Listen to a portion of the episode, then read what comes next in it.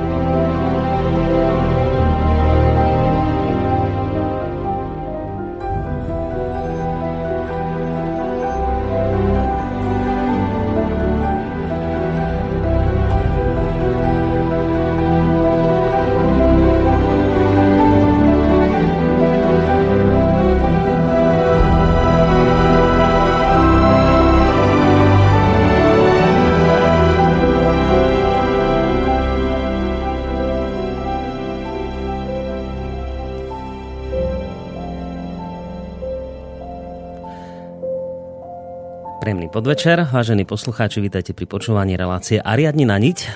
V tom ostatnom dieli tejto relácie som si v úvode, ak si spomínate, pomohol citáciami z diela slovenského velikána Ľudovíta Štúra, ktorý sa okrem iného mimoriadne často venoval vo svojich dielach potrebe vzdelávania národa, pretože ako tvrdil, v opačnom prípade, ak sa národ nevzdeláva, tak upadá a spoločnosť ľudí sa ku všetkému zlému stáva spôsobnou. Avšak nie len tento významný príslušník slovanského etnika eh, upozorňoval na mimoriadne dôležitú alebo na mimoriadnú dôležitosť vzdelávania ľudského ducha. Pár storočí pred ním sa o podobné myšlienky o podobnú významnosť vzdelávania oprej opieral aj človek, ktorému prischol prívlastok učiteľ národov.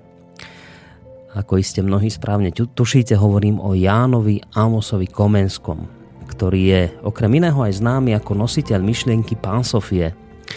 Keby sme to mali preložiť do zrozumiteľnejšej reči, tak tento stredoveký pedagóg, jazykovedec, prírodovedec, humanista, filozof, politik – volal po potrebe akejsi vševedy. Alebo tak, ako sa uvádza napríklad na portáli Wikipédia, po všeobecnej múdrosti. Jan Amos Komenský považoval vybudovanie Pán Sofie za jednu z najdôležitejších úloh. V reforme ľudského vedenia a vytvorení jednotného systému poznatkov prírode, človeku a Bohu videl predpoklady pre reformu celej spoločnosti a jej akejsi všenápravy. Ako sa ďalej dočítame, dejiny v čase tohto pedagóga mali celistvý a jediný význam, ktorý určovala a spravovala Božia prozreteľná vôľa. Človek bol v tej dobe jej dejným nástrojom a ľudskému rozumu ostávala iba možnosť rekonštruovať univerzálny najvyšší poriadok. Pán Sofia predstavovala práve túto rekonštrukciu vo forme úplného, uceleného a encyklopedického systému ľudského poznania, vedenia a vied, ktoré zahrňali vedy o neživej prírode, o živej prírode, o človeku, o duchu, o duši a takisto, a takisto duchu. Pán Sofia bola nová filozofia, ktorá spočiatku vychádzala z dobových potrieb zjednotiť množstvo poznatkov, ktoré sa nazhromaždilo, ktoré vyplynuli z úspechov renesančnej vedy, na umožniť lepšie vzdelanie v školách bez akéhokoľvek formalizmu. Nebola nikdy len vševedou, ktorá by zhromažďovala poznatky, ale skôr všemúdrosťou, ktorej cieľom bolo nájsť vo vedení to podstatné, to, čo slúži aj morálnej a sociálnej náprave ľudí, čo vedie k životnej múdrosti. Jan Amos Komenský, vážení poslucháči, ale takisto aj Ľudovít Štúr, ktorého sme inak spomínali v minulej relácii. Obaja títo páni, dovolím si tvrdiť, že majú svojho nasledovníka. Pretože tak, ako ste mali možnosť počuť v minulej relácii, tak pravidelný host tejto relácie, sofiológ Emil Páleš, nadvezuje v podstate vo svojom diele Angelológia dejín práve na myšlienky týchto dvoch osobností. Samozrejme, ani zďaleka nie len týchto dvoch, ale aj. Konec koncov môže nám o tom v podstate poreferovať sám. Jednak preto, pretože v tejto chvíli by sme ho už mali mať na našej Skyblinke. Uvidíme, či je to tak. Počujeme sa vám, Páleš? Áno. Výborne, tak dobrý vec. Ale aj seba počujem, nielen vás. to bude asi tým, že musím to ešte niečo nastaviť. A teraz by to už mohlo byť lepšie, predpokladám. Skúsim. Áno, no, už je to lepšie. Dobre. Takže Emila počujeme už len my, on už seba nepočuje, čo je výborné v tejto chvíli. No a samozrejme ten druhý dôvod, ktorý som hovoril, je ten, že uh, prečo vlastne hovorím o Komenskom a prečo spomínam aj Štúra z minulej relácie? No už preto, lebo my práve v dnešnej časti sa totiž opäť budeme baviť o vzdelávaní a dnes to bude v rámci druhého dielu našej relácie opäť o škole angelológie. Takže ja už len dodám, že nerušené počúvanie vám spolu s Emilom Pálešom praje v tejto chvíli aj Boris Koroni. Ešte dám do pozornosti technické informácie toho druhu, že ak budete chcieť, môžete sa priamo zapojiť telefonicky číslo 048 381 0101, ale hneď dopredu upozorňujem, že skôr asi tak v druhej časti tejto relácie ale maily môžete písať už v tejto chvíli na studiozavináčslobodnyvysielac.sk Tak, aby sme sa zbytočne nezdržiavali a nemínali veľa času formalitami, tak Emil, uh, poďme nadviazať trošku na ten predošlý diel. My sme už avizovali poslucháčom, že v prípade školy angelológie budú minimálne 2, 3, možno až 4 diely tejto relácie. Prvý sme mali v nedávno, teda v poslednej relácii, tak poďme si trošku zhrnúť to, čo bolo vlastne povedané v tom predošlom dieli, aby sme tak plynulo nadviazali na to, o čom bude reč dnes. Áno, ja k tým, k tým Komenský a Soloviova Štúr, e, my sa dostaneme vlastne ako záver tohto cyklu e, k tým, že ako presne oni chceli tú, to, to celistvé poznanie, ale zvolil som to, že začneme konkrétnosťami, fyzickou školou a tak. Mm. A až, až nakoniec sa dopracujeme k tým, k tým všeobecnostiam a takýmto princípom gno, gnozeologickým, lebo z opačného konca by ľudia nevedeli, že ani o čom hovorím. Mm. Takže my sme minule popísali vlastne tú, tú školu, ako, ako fyzicky vyzerá, akože organizačne a pomaly sme začali prechádzať do takých nejakých princípov, že, že čo tam vlastne robíme e, v tej škole angelológie a ako. E, takže stručne to tak pripomeniem, že škola angelológie je proste taká forma, ktorú ja som urobil pre ľudí, takých vážnych, vážnejších záujemcov, že keď už aj knižky prečítal a chce niečo ďalej s tým nejak živo pracovať, tak aby sme sa mohli niekde zoznámiť, stretnúť a, a byť v dialogu a vlastne ísť nejako takto ďalej.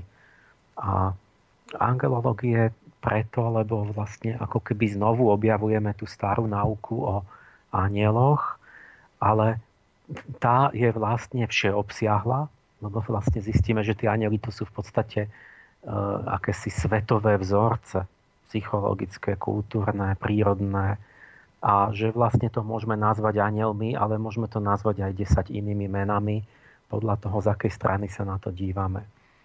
A, ale, a používam to ako príklad, by takú, takú, také školenie na tú sofiológiu. Už ten rozdiel môžete pochopiť aj tak, že sofiológia je akoby tá, tá disciplína akoby akoby metodicky, že to je určitý druh poznania integrálneho a že tú, tú náuku o anieloch ja som si vzal ako taký príklad sofiológie, že čo sa s tou sofiológiou dá urobiť. Napríklad, že môžeme skúmať aj takéto veci, ktoré sa zdali doteraz, že sa vymýkajú poznaniu, že, že nevedelo sa k tomu pristúpiť pomocou nejakej jednotlivej špeciálnej vedy. Zdalo sa to také, že to je proste úplne nejak neoveriteľné a nepochopiteľné. Takže my, ona tá škola vyzerá tak, že je to 7, 7 krát 3 dní. V podstate 7 víkendov. Stretneme sa vždy štvrtok, končíme v nedelu. Je to tak, že najskôr raz za pol roka, raz za rok je ďalší víkend a ide ten účastník akoby takými siedmimi triedami v škole, ako keby sme išli od, od nebesami po tých, po tých siedmých nebách, od, od od aniela mesiaca po aniela Saturna smerom nahor a na každom tom trojdňovom seminári akoby objavujeme uh, všetko, čo, čo nejako súvisí s tým archetypom Gabriela, Rafaela, Anaela, Michaela a tak. Nepovedal som minule, že ešte je tam 8. seminár, tí, čo akoby skončili školu, tak máme taký jeden postgraduál, ktorý už beží dlhšie a ten je venovaný ľudskej biografii z psychospirituálneho hľadiska. Čiže sa dívame na beh ľudského života od narodenia po smrť, ale aj, aj, aj od smrti po narodenie. Čiže ako, ako zase sa tá duša znovu vtelí, ale z takého hľadiska, že akoby spirituálnej psychológie, že nás zaujímajú také tie veci, ktoré tá bežná psychológia akoby si menej všíma. A tam skúmame také veci, že akoby nejakú tiež tú časovú štruktúru, to je taká osnova, že máme taký, taký graf, takú parabolu, kde, kde po rokoch sú rozdelené akoby jednotlivé roky a sedem ročia a, a akoby tá, tá symetrická os ľudského života okolo Kristových rokov. No tam si ľudia môžu zapísať aj, že čo, čo kedy zažili a potom hľadáme, um, akoby môžeme nahliadnúť akoby do tej časovej štruktúry toho osobného môjho vlastného života a zistiť, že sú tam nejaké opakovania, periódy, zrkadlenia alebo nejaký, nejaký systém, že ako taký, taký tajúplný, ktorý podobne ako v tých dejinách Hlavne sú to tie 7 ročia, že vieme, že sú 7 ročné cykly v ľudskom živote a aj, aj iné cykly rôzne, rôzneho typu. Čiže ako keby sme na, skúmali na tých 7 seminároch akoby tú, tú časovú rytmickú štruktúru dejín a na tom 8. seminári sami seba. že, že skúsime to s vlastným životopisom a to preto býva aj také, že to jeden z takých, čo najviac aj osloví tých ľudí, že zrazu je to, že o mne. O, o dejinách povedzme, že nemusíte vedieť, ale o dejinách svojho vlastného života každý vie mm. a aj ho veľmi zaujímajú. Ale toto až že pre tých... Prečo, prečo ale, sa... aj, ale toto je len pre tých, Áno, ktorí prejdú. Akože odmena pre tých absolventov. Jasné, jasné. Ale vlastne to celé súvisí, lebo, lebo to riešime celý čas, len tam si dáme zvlášť náš život a a potom také tie nejaké že typické momenty krízy, ehm, že povedzme narodenie, puberta, kríza stredného veku, staroba, to zomieranie. A pritom využívame ten materiál, že keď tam sedíme 40 ľudí a každý v inom veku, tak povie, že ako čo to, ako, ako on, čo sa jemu stalo a ako to. A, a to, to sú proste také živé, zaujímavé veci, že hľadáme nejakú takú tú skrytú múdrosť a logiku v tom, tom, že ako nás s nami sa osud zahráva a ako si, e, čím sme si my k tomu sami prispeli, alebo ako by sme mohli no, to nejako vziať do vlastných rúk. To je ten 8. seminár.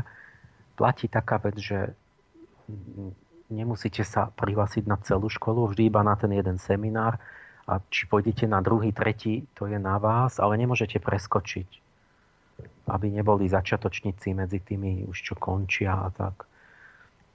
Zatiaľ sa mi podarilo, vždy sme boli v nejakom krásnom zámku slovenskom, v Budmericiach, Topolčiankách a v Mojmirovciach. A dolnej krupe a tak. A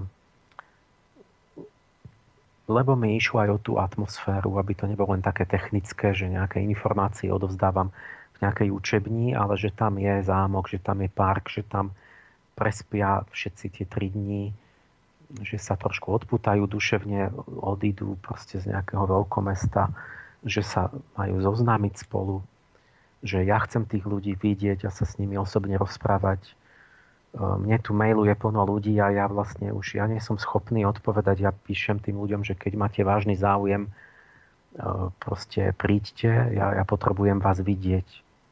Že či máte... Hej, to je aj tá vlastne odpoveď no, na to, čo no, sme riešili. Do hora, do dola, ucho, aké máte a ako... Či, až takéto detaily? To až toto tak teraz, teraz teraz narážam na typológiu ľudskú, že proste keď človeka naživo vidíte, tak proste väčšina informácií je neverbálna. On keď mi tu niečo píše, tak ja viem o ňom, ja viem aj z toho všeličo, ale je to oveľa menej, než keď človeka vidíte, keď ho zažijete osobne. Hmm. To je vlastne keď odpoveď, je to, to, to, to, čo teraz hovoríte. Ja, ja nie som schopný, ja neviem, tu po jednom odpisovať a vysvetľovať, oni mi dávajú otázky na, na, na celé docentské práce. Tu kľudne mne napíše aj 100 ľudí otázku, že, že by som musel 100 strán každému písať, ale aj tak by to nemohol rozumieť. Alebo by som musel robiť, že každý mi zadá výskum, povedzme na rok. Ja, ja, uh, že to sa nedá, ako si, hmm. a ja vlastne som nutený si vybrať, že nemôžem sa, nemôžem všetko so všetkými, a tak vlastne tá škola je pre mňa aj taký filter, že kto teda nejak tak ukáže námahu a zistím, že, že, že je pri zmysloch a trochu rozumný, tak potom sa nejak tak spontánne nielenže medzi mnou a ním, ale medzi aj tými ľuďmi navzájom, že si nájdu nejakú spoluprácu alebo v niečom. No, to som len chcel povedať, že... ako taký, také, také väzby, nejaký základ tej novej kultúry, že nejde o to, že sa len niečo tam dozvieme, ale že my chceme predsa zmeniť kultúru a to musíme urobiť tak, že začneme nadvezovať iní ľudia s inými ľuďmi vzťahy. Hmm.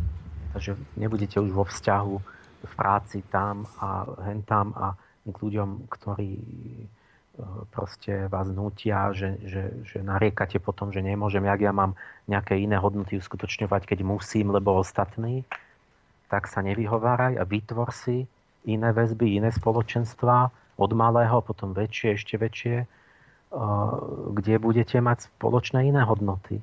Hmm. A nie, že šéf, musím, hento to musím. Tak sa presťahujme postupne z jednej lode, ktorá sa potápa na inú loď. A ja sa netajím tým, že chcem prevziať štát, že, že chcem vyhodiť všetkých týchto banditov, že tam nepatria a, a môžeme to povedať aj tak, akože keď niekto veľmi chce, že chcem získať moc. A ja potom, ale ja dopredu hovorím, že vyhlasím, potom dám povinne samostatné myslenie a demokraciu, keď budem mať tú moc. Ale nedovolím tam tým somárom, aby oni to riadili a vlastne ešte udupávali ľudí, ktorí by patrili vlastne do riadenia. Hmm.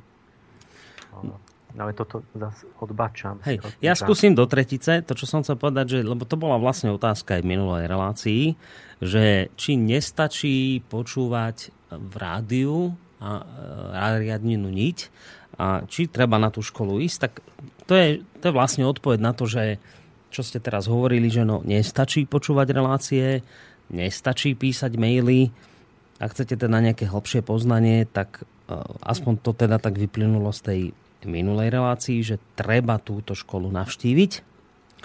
A... Naznačil, že možno dva hlavné dôvody, že proste nejde len o to, že, ja si niečo, že my ideme, chceme spolu niečo robiť nakoniec, čiže sa musíme zoznámiť tam toto spoločenstvo, keď sa má niečo zrodiť a bez spolupráce nemôžete nič. Takže keby niekto povedal, že on veľmi vážne sa zaoberá, ja neviem, duchovnou múdrosťou, ale že on zostane sám no tak to sa nezaoberá vážne, pretože to znamená, že on nehodlá ju premeniť na žiadne činy. Lebo sám človek nič neurobí. Čiže len leda, že by sa spojil s druhými. Ja ako to teda chcem urobiť sám. Čiže ide o to aj o to zoznamenie, ide o tú prax, ide o to, že vlastne to, ten stupeň pochopenia je úplne iný v interaktívne v dialogu, než keď niekto číta a myslí si, že to pochopil. A my vieme, že to tak nie je. Hm.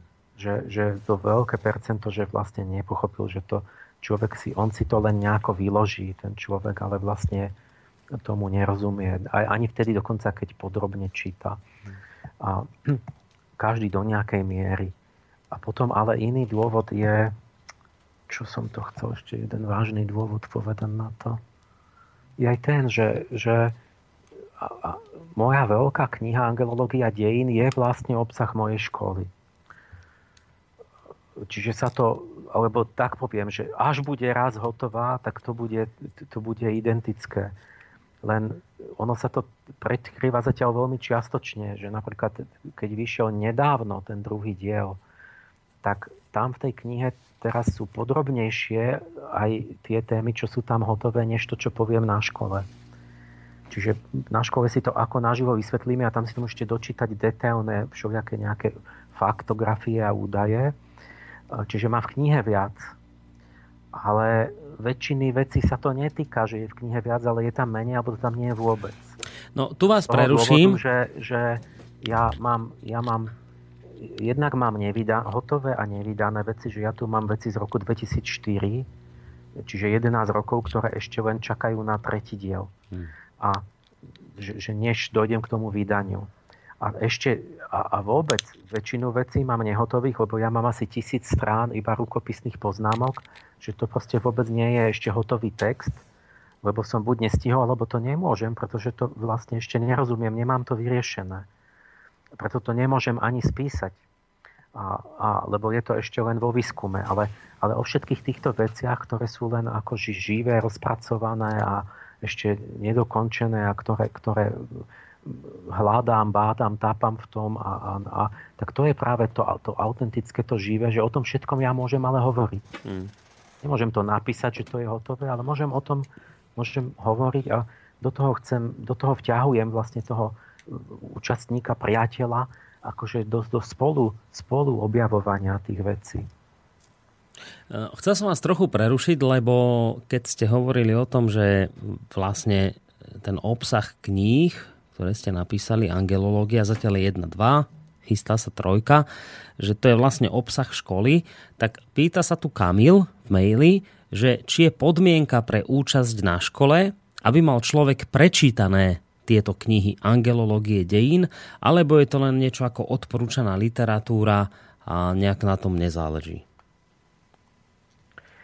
Jediná podmienka, ktorá nakoniec je naozaj podmienkou, že vás nepríjmeme, je podmienka, že nesmie mať duševnú, že musí byť duševne zdravý človek. Že nesmie mať nejakú diagnózu a také ako, že schizofrénia alebo niečo, lebo to, to sú problémy a ani to nie je vhodné pre tých ľudí. Mm proste sú s tým iba ťažkosti. A, ale inak nie je žiadna podmienka. Ani vzdelanie, ani... No je tam ešte, že, že keď má niekto menej ako 18, tak že rodičia majú súhlasiť, aby, aby náhodou sa nesťažovali. Že, že tam no, mládež nejako hej. ovplyvňujem. Čiže je, je tam vek a je tam toto, že tých, tých sme naozaj, pretože prihlášku, že ne, im vrátime, že nemôžu prísť, lebo má nejakú diagnozu alebo že proste má nejaký problém duševný. Inak nič. Mhm. Nemusí, môže čítať, nemusí, môže si to potom si prečíta, že chce to najprv zaž, len tak, ústne. To je na ľuďoch, je tam taká skoro úplná sloboda, že ja vlastne nekontrolujem, neskúšam, nemám vysvedčenia, takže je to na tom, že keď niekto s tým pracuje, zaoberá sa, aplikuje to, niečo tým robí, tak, tak akoby si to osvojí alebo nejako pokročí v tom smere. A keď niekto by tak pasívne počúval, ja ho tam nechám, ale bude z toho mať málo, že ako keby povedzme, zabudne to za rok a alebo nepochopí to správne, alebo tak keď jemu to stačí, tak, tak lebo ja som bol unavený tých ľudí nejak naháňať alebo dávať takéto, že to mám ako také prvé a jak takí rozikruciani mali dvoranu, že to bola taká predsien, tam môže prísť v podstate každý a keď tam bude aj um, si tam spať, tak ho tam nechám, že podporu školu, že zaplatil školu. Ne? a, lebo ja som sa potom sa tým trápil, že ten a henten a či. Takže to som urobil takú dvoranú precieň a to vlastne je v skutočnosti iba taký trik. A nie je to trik, ale že z hľadiska toho, že som si kedysi predstavoval nejakú ezoternú školu. Ezoterná znamená, že výberový kruh, že skúmate predpoklady žiakov a príjmete len niektorých, tak, mm-hmm. tak to som nechal, že to, to je to po, že to tí z tých absolventov, ktorí sa nejak sami vyselektujú, že aj chcú, vedia a tak, že sa, že sa to a že sa už poznáme, že potom že to sú tí, čo idú ďalej. Čiže aj v chemickej svadbe Kristiána Rozenkrojca to bolo tak, tá, tá múdrosť tých rozikruciánov, že oni, oni to urobili ešte chytrejšie než ja. Ja som sa teraz prezradil. že oni to nepovedali tým ľuďom, že ten Rozenkrojc išiel nejaký zámok a tam boli samé záhadné veci a vyberali, akože všetci, tí, všetci chceli tí adepti ísť na nejakú duchovnú školu.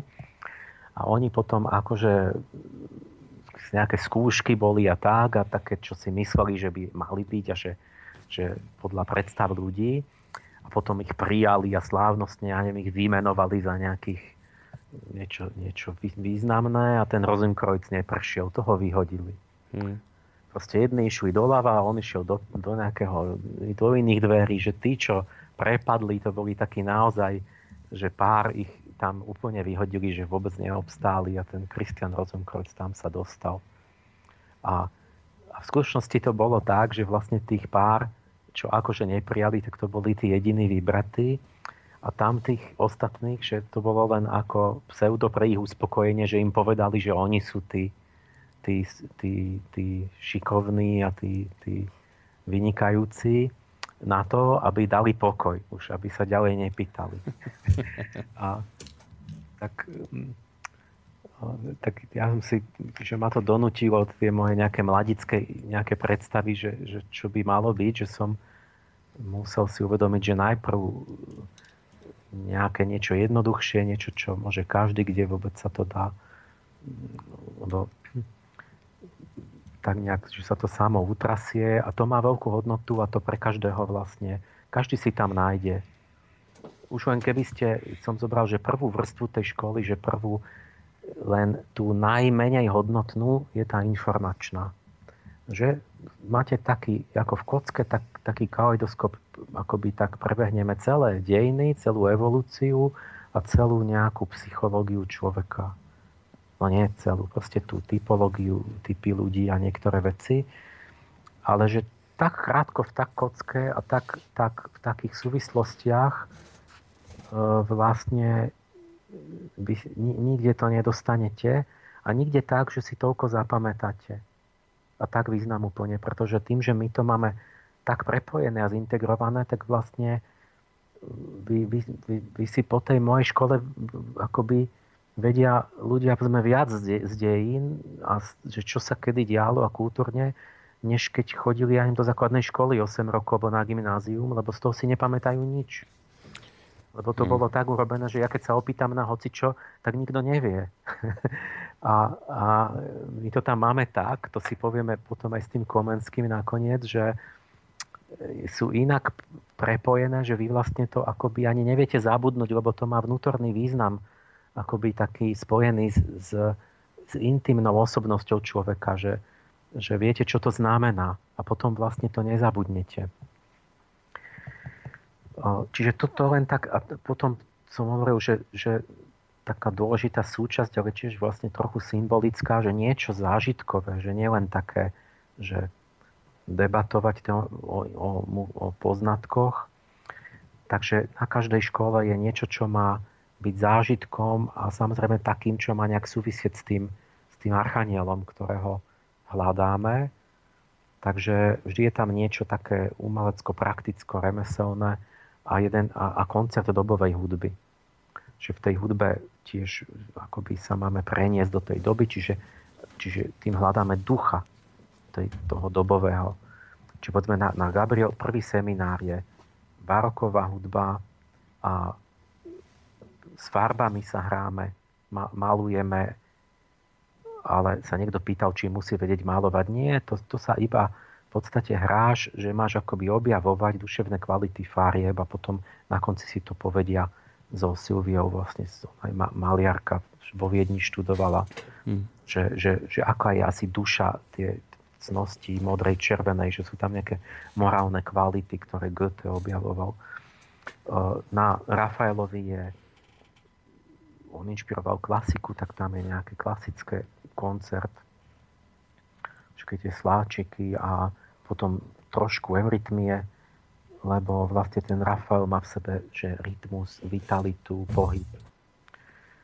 Na Anaelovi je romantický koncert a duševný význam intervalov hudobných. A to je hudobná skladateľka pani Jitka Koželuhová z Nemecka.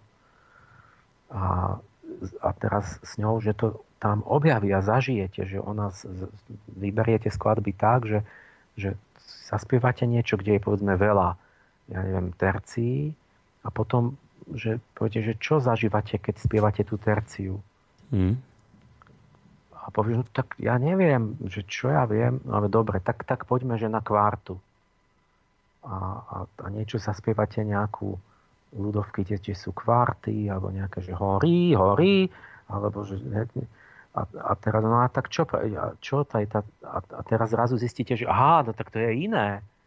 To je iná nálada. Tak potom jaká bola? No tak tá tercia bola takáto a takáto. Že ja som myslel, že to spievam nejakému dievčaťu môjmu, že ju mám rád a teraz sa mi zdá, že ide byť vojna, keď spievam tú kvartu.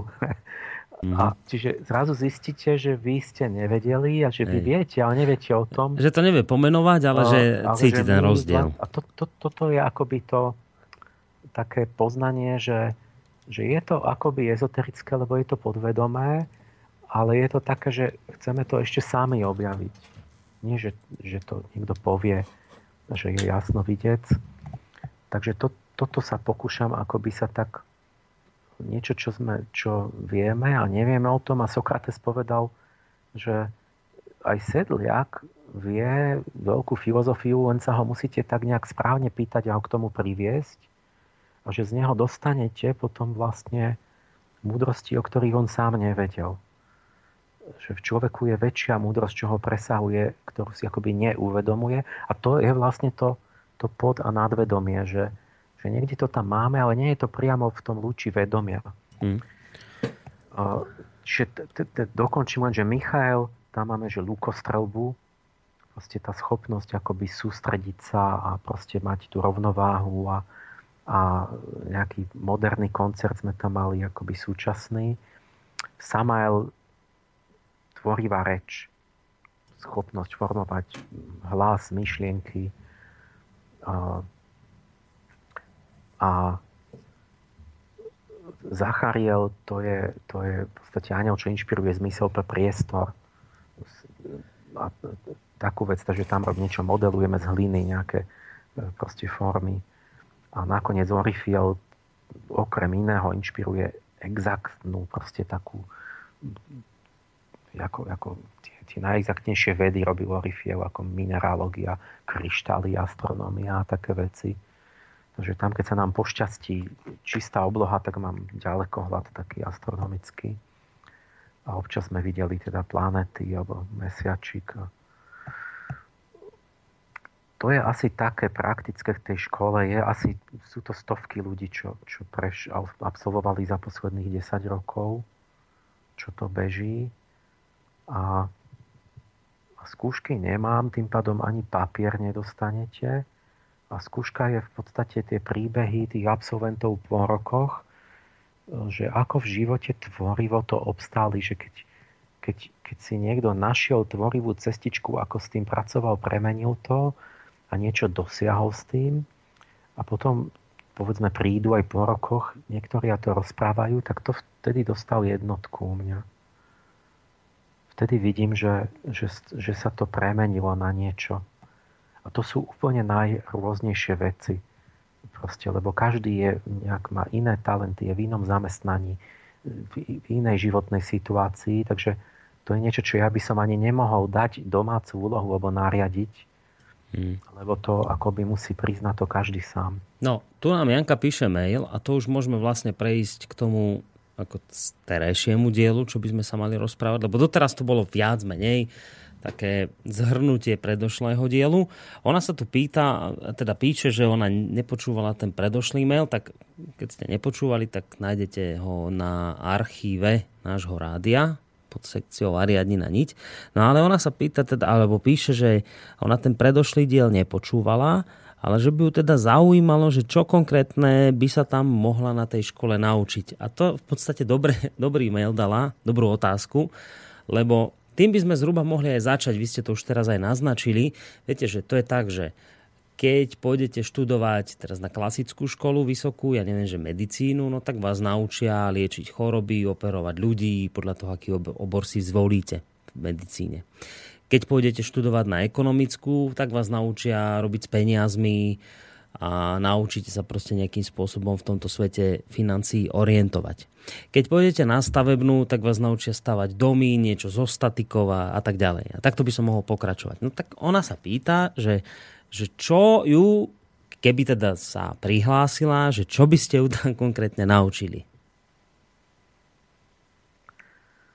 No keby som mal povedať všeobecne, že stanem sa stavbárom, stanem sa, ja neviem, kováčom, tak tu je to tak, že my máme školu, kde nám ide o to, o, o, o tú všestrannosť, o to, o to, lebo tam to, čo nazývame, že človeka ako človekom, ako tá individualita, tak to je práve, sa rodí tou integráciou, tým, tým všestrannou, tú harmóniou, že rozvíjate akoby všetky zložky.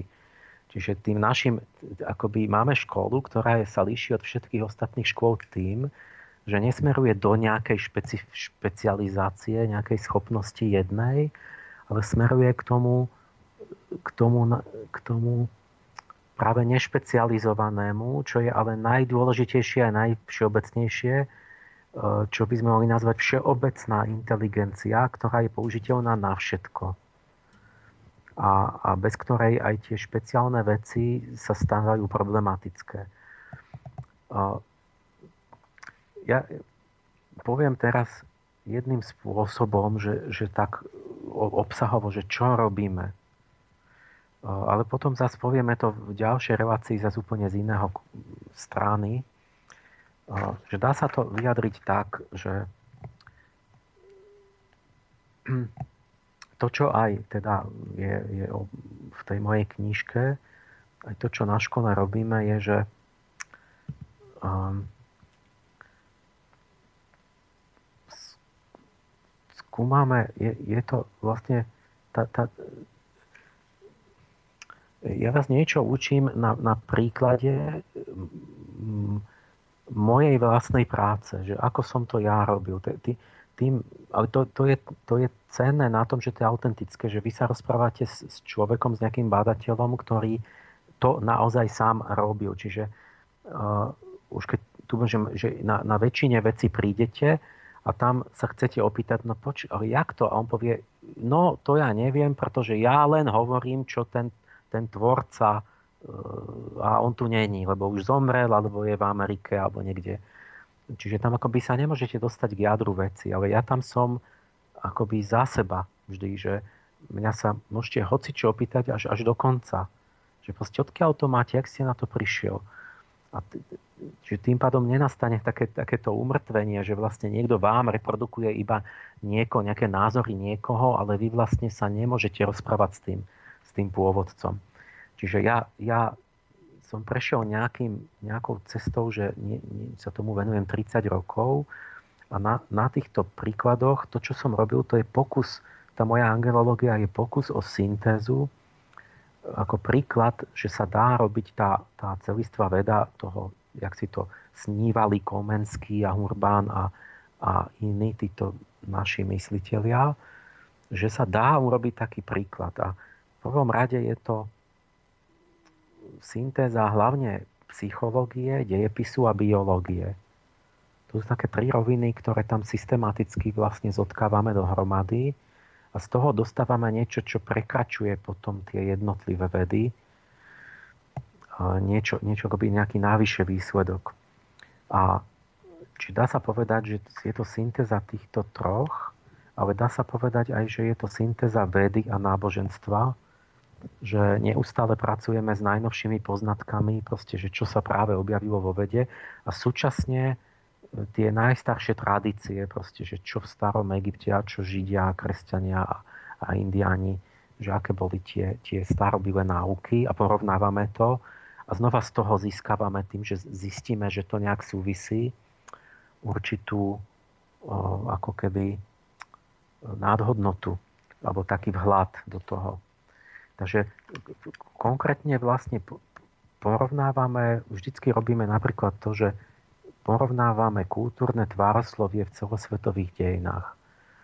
Čiže idem cez dejiny celého sveta, to čo vieme, cez všetky možné obdobia a cez všetky možné miesta na Zemi. Že cez, v rôznych civilizáciách.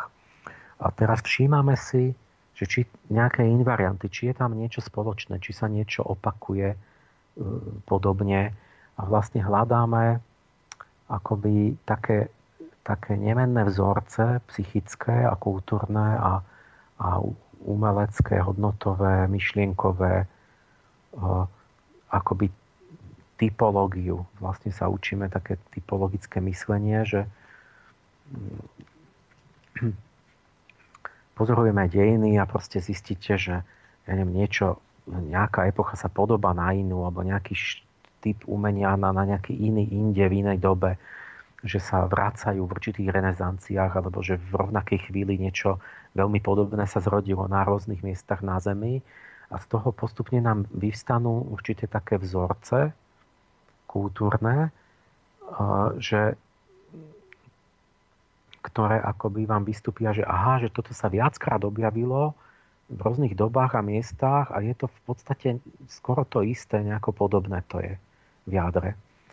A začínajú nám vyvstávať akoby kultúrne vzorce v dejinách, také, také a a tie akoby destilujeme takým procesom, že oddelením toho, čo je tam spoločné a čo sa opakuje od toho, čo je náhodné a jednotlivé a čo sa tam vždycky líši, tak akoby vydestilujeme také čisté archetypy v tých dejinách, že sú určité, určité opakujúce sa princípy, mm-hmm. také právzory. Áno. A, a a zistíme, že rôzne, že vlastne to sú, tie, to sú vlastne tie Jungové archetypy alebo také, tie, tie právzory tej hubinej psychológie a zistíme, že dominujú, v, že, že v každej dobe dominuje nejaký, nejaký takýto právzor. Právzor, ten, mm-hmm. to je ten duch času proste, takzvaný ten a v kolektívnom vedomí alebo, alebo, alebo na nebi, alebo proste niekde. A že teda to nie je náhodné, že v tom je nejaký časový poriadok, že sa opakujú po nejakom periodickom rytme, že sa objavujú často súčasne, bez toho, že by vedeli o sebe tie, tie kultúry, alebo v nejakej postupnosti, v nejakom poradí. A, a to, to, že máme celé tie dejiny a rôzne civilizácie na porovnanie nám vlastne umožní akoby čistiť a oddelovať tie zrná od pliev, že v čom je presne ten právzor a čo je to, to čo sa tam opakuje a aký to má charakter a, a čím to vzniká a vlastne čo, čo je za tým. A prepracujeme sa postupne, čo tu ja mám, no to má veľa rozmerov. Jeden rozmer teraz je ten, že ja neviem, či mám začať skôr.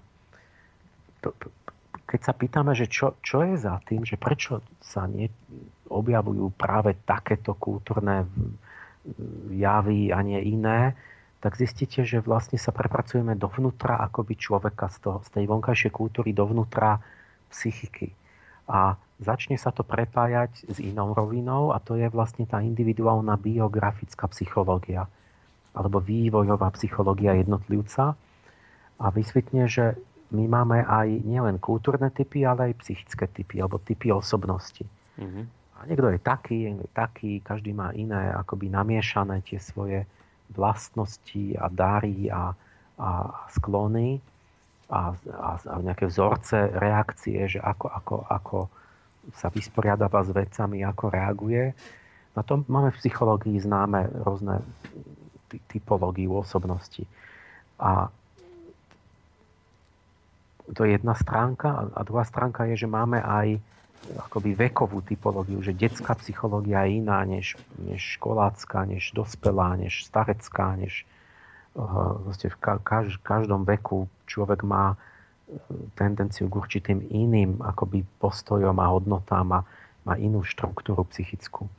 A tie typy osobnosti súvisia s tými typmi uh, vekovými, vývojovými, že, že keď napríklad niekto je hysterický typ, tak, tak, tak tá hysterickosť je príbuzná s detskou psychikou. Že on je vlastne vždy tak trochu detinský celý život. Mm-hmm. A keď niekto je, ja neviem, kompulzívny typ, tak to je vlastne, môže byť aj mladík, môže byť 15-ročný, ale má starecké črty. Lebo, lebo to je typ osobnosti, ktorý vlastne, je to štruktúra, ktorá prevažuje vo, v tom vekovom vývoji v starobe. A teraz zistíme, že nám sa to začne prepájať, že my pomocou týchto Aha. introspektívne pozorovaných psychologických typov alebo vývojových typov začneme rozumieť tie dejiny.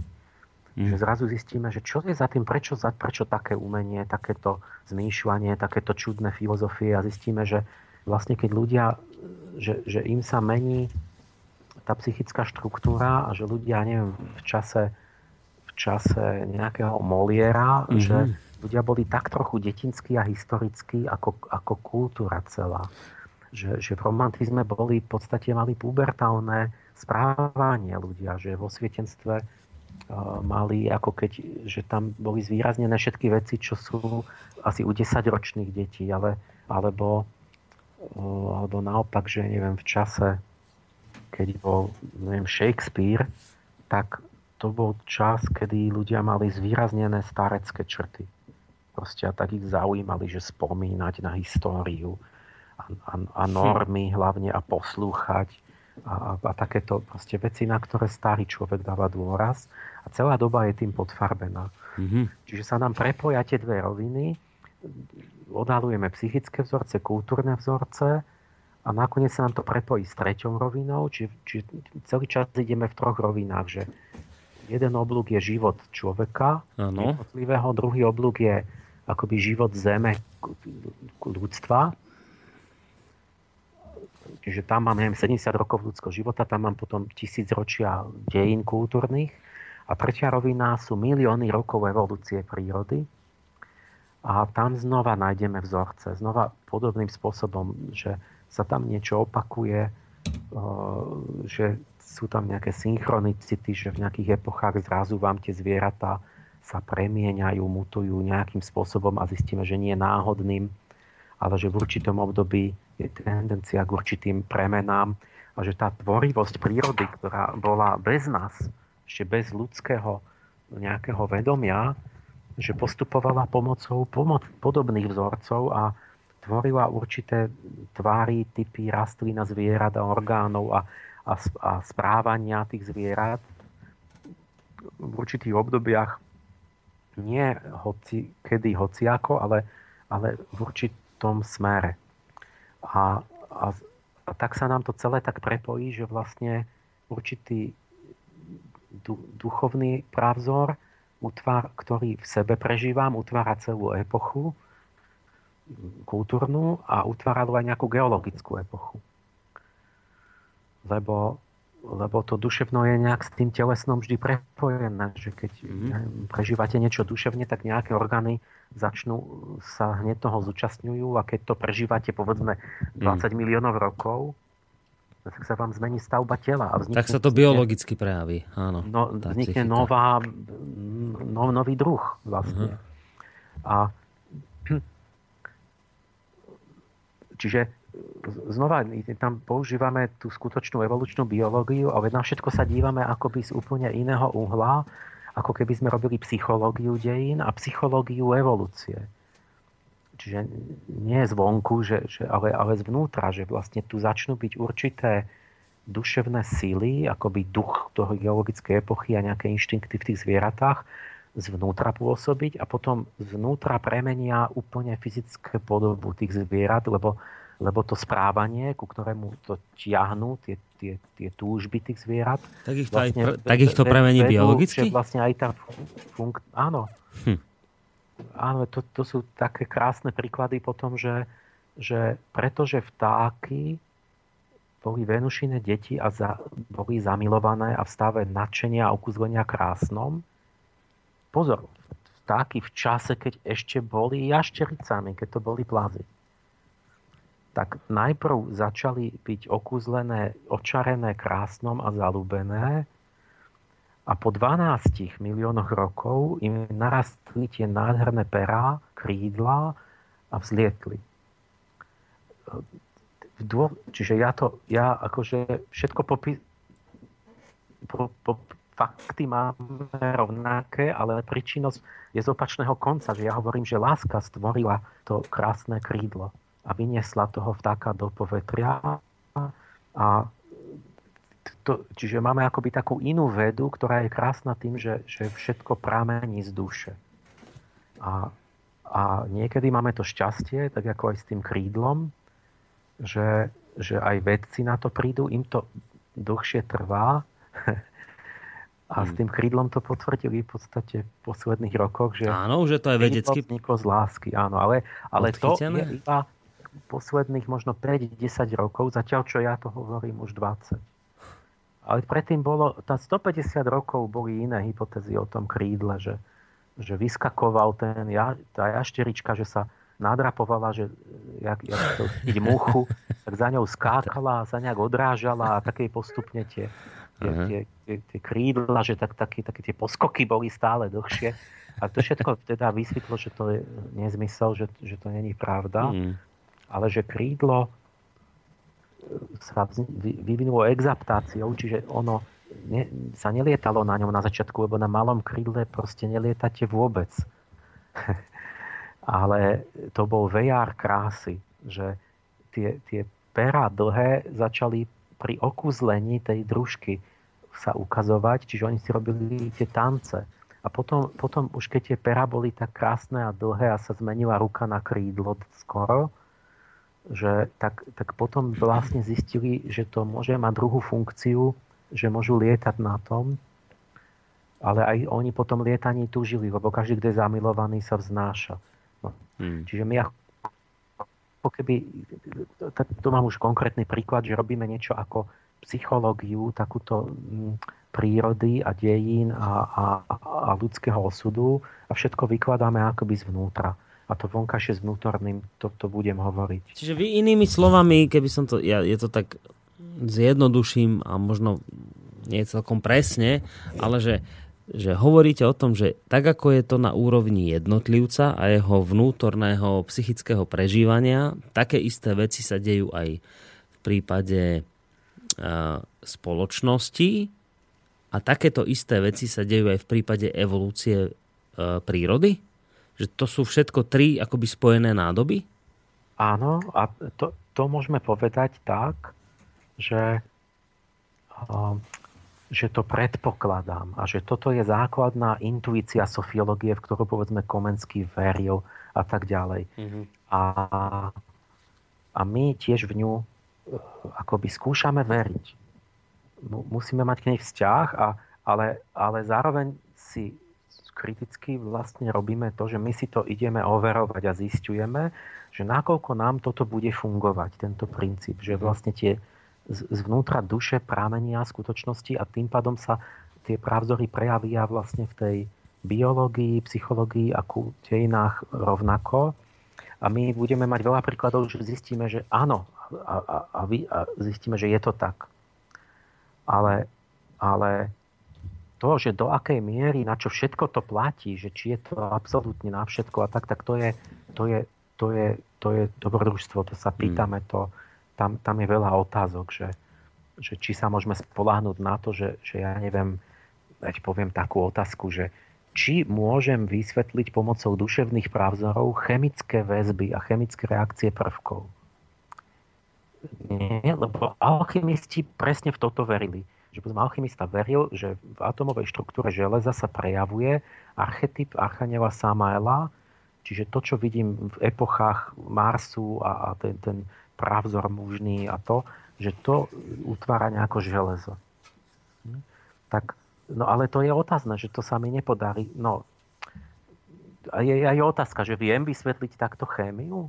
Mm-hmm. No, no ne, neviem, na, na 95% neviem. Nie? Čiže, ale, ale č, nie, není čudo ani, že ne, nemôžem všetko hneď ja vedieť sám a že už by potom nebolo čo robiť vôbec čo v budúce tisícročia, ale, ale ten pocit tajomná je, je tam veľký a lebo zistíme, že niekedy sa nám podarí napríklad aj tie prvky vysvetliť. Mm. Ale nevieme, že či máme naozaj také úžasné šťastie, alebo či sa to dá na všetky. Čiže tam to je, to je otázka a bádanie, že nakoľko tá, tá intuícia tých takých sofiologov, ako bol Komenský Soloviov, mm. že nako, nakoľko ona, kde sú tie hranice aplikácie tej metódy. Mm.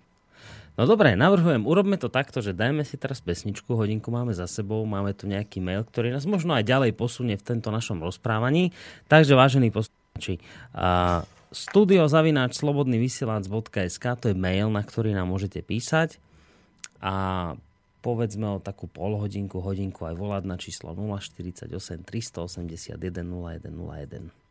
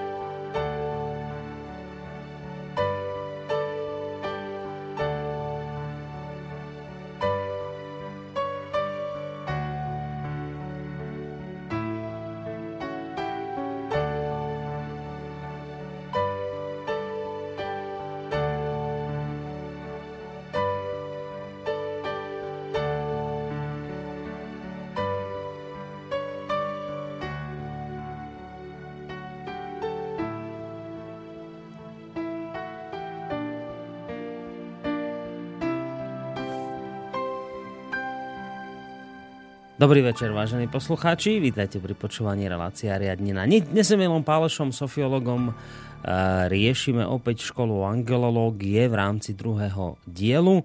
Ja som spomínal, že po pesničke sa pozrieme na nejaký ten mail. Máme tu od Janky, ktorá sa vás pýta, že vlastne z akej teórie vychádzate pri výučbe na tejto škole. E, či je možné nejakým spôsobom sa dopátrať zdroja? Pýta sa. Uh, No dobre, áno, to, to je štandardná otázka, že sa e, toto bol s Pálešom vždycky problém, že keď niekde som, tak každý je zvyknutý sa pýtať, že, že ale že kam patrí, že čo sú jeho zdroje, že akých prámeňov čerpa, že kto za ním stojí. A, hmm. a, teraz, a teraz si nevedeli stále hlávať, lámať hlavu a potom triafajú, ja už som všetko bol. Povedia, že je ten, tam patrí, je slobodomurár, je, je henten, je tamten. A ten e, môžeme my preskočiť, že začať týmto, keď je taká otázka, to mám neviem, ktorom tu takom poradí takú poznámku, že, že ako to vlastne teda robíme, e, že, že, že kde, kde bereme to poznanie, alebo akou, akou autoritou, čo, čo tam hovorím, že odkiaľ to mám. A, a jak vieme vôbec, že to je niečo, hm. niečo hodnotné alebo seriózne. Tak tá, tá sofiológia hm, je daná metodou, nie obsahom.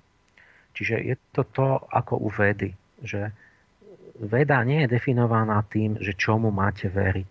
Veda je, sa pozná podľa metódy. Vedec nevie, čo objaví, vedec len vie, že keď to objaví, tak aby, ak to má byť vedecké, čiže akoby spolahlivejšie než nejaké laické poznanie, tak, že musel postupovať určitou rigoróznou metodou a že musel splniť nejaké kritériá. Ale vôbec nevie, či objaví, či sa mu potvrdí, alebo či objaví opak. To, to, to nikdy on netuší dopredu. A tak tá sofiológia, to, čo robím, je dané metodicky, je to, to je metóda, ktorú si dáme samostatnú reláciu, kde spomeniem všetkých tých sofiológov, takých predchodcov, že ako oni to vyjadrili presne, že v čom to spočíva. Že to teda je, sme Solevo hovorí, úsilie o syntézu prámeňov poznania, intuície, rozumu a zmyslovej skúsenosti máte jednu definíciu. Takže my nemáme žiadne ideologické obsahy, nie sú, že, že, že to je, ako to mám, že nie, nie je to dané tým, že musíte veriť v niečo. Proste je to otvorené. My, my chceme na to, my chceme, my sa pýtame a chceme na to prísť. Samozrejme, že, už, že je to tak, že tým, že ja som nejaký konkrétny človek a Emil Pálež a že som niečomu sa venoval a niečo som urobil nejaké závery, takže sa zaoberáme konkrétne všelijakými vecami, ktoré ja tam poviem. Ale to nie je to, že tým je to dané. My, my, my, my ako náhle nás tá metóda dovedie k tomu, že Pálež to nemal dobre, alebo to nebolo celkom presne, tak to okamžite meníme čo, tam, čo ja robím nepretržite vlastne. Tak jak vo vede, že máte nejaký pokrok, zmenu, že, že vlastne niečo objavíte nové alebo preskúmate to z inej strany a musíte to stále modifikovať. Toto, toto je to rozhodujúce, že ide o ten, o ten princíp a, a aký je, že ten, ten, ten integrálny princíp je niečo, čo je akoby nadmnožina tých vedeckých kritérií sa k tomu dostanem za chvíľku, že je to niečo viac ako veda. Ale, a, ale keby ste sa pýtali, že ja neviem, moje prámenie alebo takto, tak ten vzťah je taký, že ja neviem, otvoríte knihu, tam je asi tisíc, tisíc vyše tisíc tých prámeňov, ale tie prámene nie sú také, že ja by som preberal filozofiu niekoho. Neviem, ľudia si mysleli, že som antropozof. A lebo prečo? Prečo som ja antropozof? No, pretože som pred 20 rokmi mal časopis a som dovolil, akože som prezentoval, že nech antropozofické články som tam publikoval, lebo som zistil, že nikto nikto nepozná a som usúdil, že je to hodnotné, že by ľudia sa mali s tým oboznámiť. No tak si neviem, N ľudí myslí potom, že on je antropozof, lebo on tam dá. Prečo inak by tam dával tie a iní si myslia, že som ten, ten, ten, mhm. ten tí, tí ľudia, na ktorých ja nadvez, nadvezujem, je, je ako kolegovia, že ja nadvezujem na, na to zo skoro všetkých odborov, že to sú neurofyziológovia, antropológovia, že povedzme Sorokin je taký sociológ významný, kde priamo pokračujem v jeho práci. Takisto môžem povedať, že Jung s tými archetypmi, on ku koncu života toto začal skúmať, že sú tu nejaké duševné dominanty, ktoré v dejinách sa striedajú vo, v dlhých vlnách a, a, a keď sa vám to vymení, ten, ten archetyp, ten, ten duch doby, takže sa zmení typ náboženstva, typ, typ umenia, typ vedy, e, typ politickej štruktúry, tak, tak ale nestihol to až tak rozpracovať, tak proste ja priamo nadvezujem na to, že skúmam to, že aké sú tie archetypy, kedy sa menia a keď sa vám vymení tá centrálna akoby hodnota, tá intuícia v tom kolektívnom nevedomí, Takže ako presne dostanete ku ktorému typu vedy, ktorý typ náboženstva, ktorý typ filozofie, ktorý typ umenia, ako vyzerajú tie, tie, tá estetika, ako vyzerá etika takom období. Čiže ja môžem povedať, že nadvezujem z jednej časti na chronobiologov, s ktorými spolupracujem, ktorí sa dívajú na to, že, že jak to súvisí s, s, s biologickými rytmami, na evolučných biologov, na, na čím všetkým. No na historikov samozrejme, že proste všetku tú prácu, čo oni, tak ja to berem a len ako to používam ďalej na nejakú nadstavbu. E, keď historikov svojne Fernand Brodel, francúzska škola, známa, anále, tak tí hovorili o tzv. mentalitách a o dlhých, stredných a krátkých vlnách v histórii. A oni boli taký malý nábeh jediný, že taká známa škola, že sa zabrali historickými mentalitami. Čiže to je to, čo hovorím ja, že to je tá, ten, tá psychická štruktúra tej doby, že, že ľudia sú niekedy konzervatívni, niekedy takí, niekedy poverčiví, niekedy skeptickí.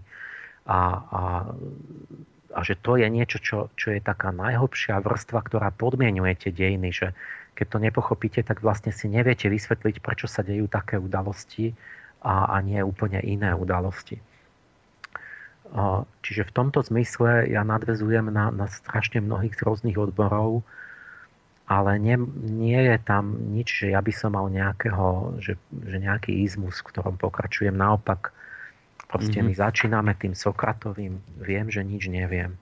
To prvé, čo, čo, čo začnem že poviem tým účastníkom, že my ideme aplikovať sokratovský dialog, že musíme na všetko prísť sami.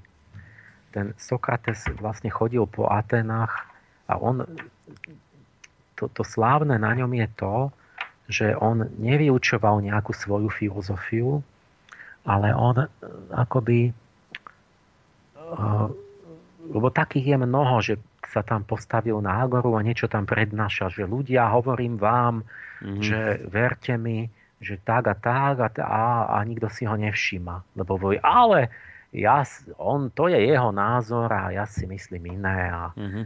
on nech si rozpráva. A Sokrates nikdy to takto nerobil.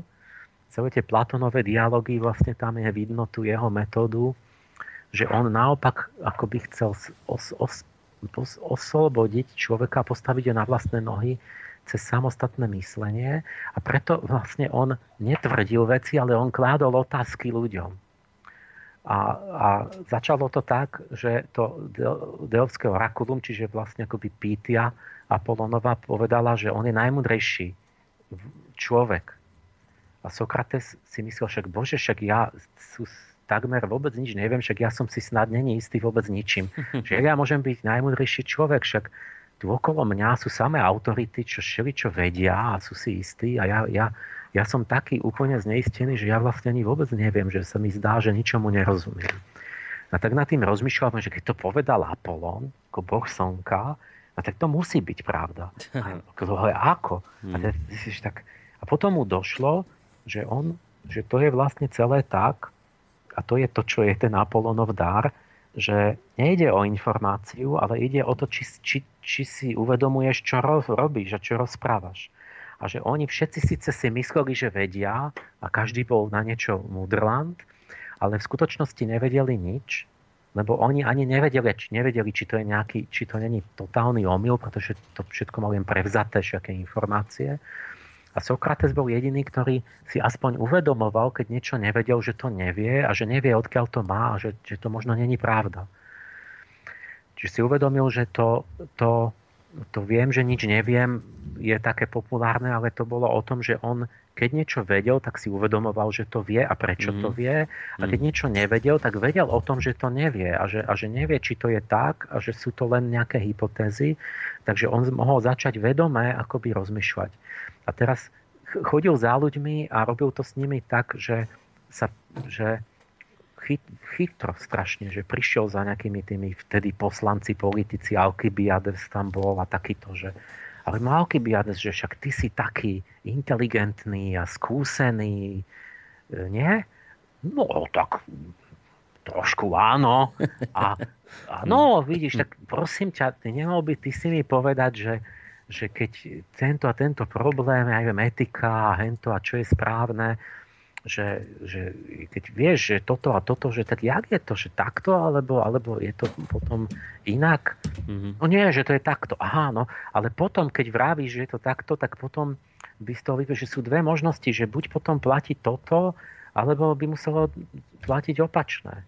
Mm-hmm. Že, že, a potom by to znamenalo a tak ďalej, ale potom vlastne a takto doviedol toho besedníka k nejakému záveru, akoby takou vyučovacou metodou, nevyhnutnou a potom ich doviedol zrazu k netriviálnym záverom a vhľadom, nejakým takým poznatkom alebo náhľadom. A, a ktoré oni netušili tým, že, tým, že akoby tak dôsledne nejak aj logicky aj s tými vecami pracoval, tak ako vedel nejak poctivo. A zrazu chceli s ním nesúhlasiť a tak sa nadýchne ten Hippias, že ale že to není. A, a, a Sokrates rýchlo vykrikne, že, že sám si to teraz povedal Hippias, mm. že mhm. to nevyhnutne vyplýva z našej úvahy. Ja tomu neverím, ale veď vidíš, že si k tomu dospel. Ja, nech, ja sám neviem, ako by to mala byť pravda, ale veď ako vravíš, čiže on ich doviedol určitou vnútornou samostatnosťou, a toto je niečo, čo ja mám ako jeden taký náš ideál, ten, mm-hmm. že chceme na všetko prísť sami a k tomuto akoby tam, tam nutím tých ľudí trošku občas, akože ich, ich tak do toho na, naháňam, že aby sme nezabudli počas toho, aj keď niečo tam vykladám, že, že sa o toto usilujeme a že staviame si akoby takú katedrálu poznania, kde od, od, od čistej lúky každú tehličku si musí položiť každý sám. Aha. On ju musí tam dať, akoby tehličku nejakého poznatku. A musí vedieť, prečo ju tam dal a, a, a, a, a prečo nie inú a prečo nie in, ju inak nepoložil. A nie, nie, že ja poviem, že je to takto. Lebo to potom je tak, že, že Čak ja mám 25 rokov, už verejné prednášky robím od 90. roku. A čo ja z toho mám, a čo z toho má ten posluchať, že ja prednášam a on mi vyjde a za dverami už počujem, že no to je Pálešov názor, ale to si on myslí. Mm-hmm. A, a, a jeden povie, ja mu verím, a druhý povie, ale ja mu neverím, ja, ja si myslím, že to. A, a No to čo je platné? To, to, je, to na čo to je? Ten, čo mi verí, nemá nič. Pretože nevie nič. Nevie nič, vie nula. On, on, on mi verí, že a, tak, a keď náhodou to není pravda, tak on mi bude veriť blbosť. Mm-hmm. A ten druhý, ktorý povie, že mi neverí, nemá nič, má nulu. Má práz, on, obaja odídu s prázdnymi rukami, lebo keď ja hovorím pravdu, on mi neverí, tak, tak proste je on zase v blúde.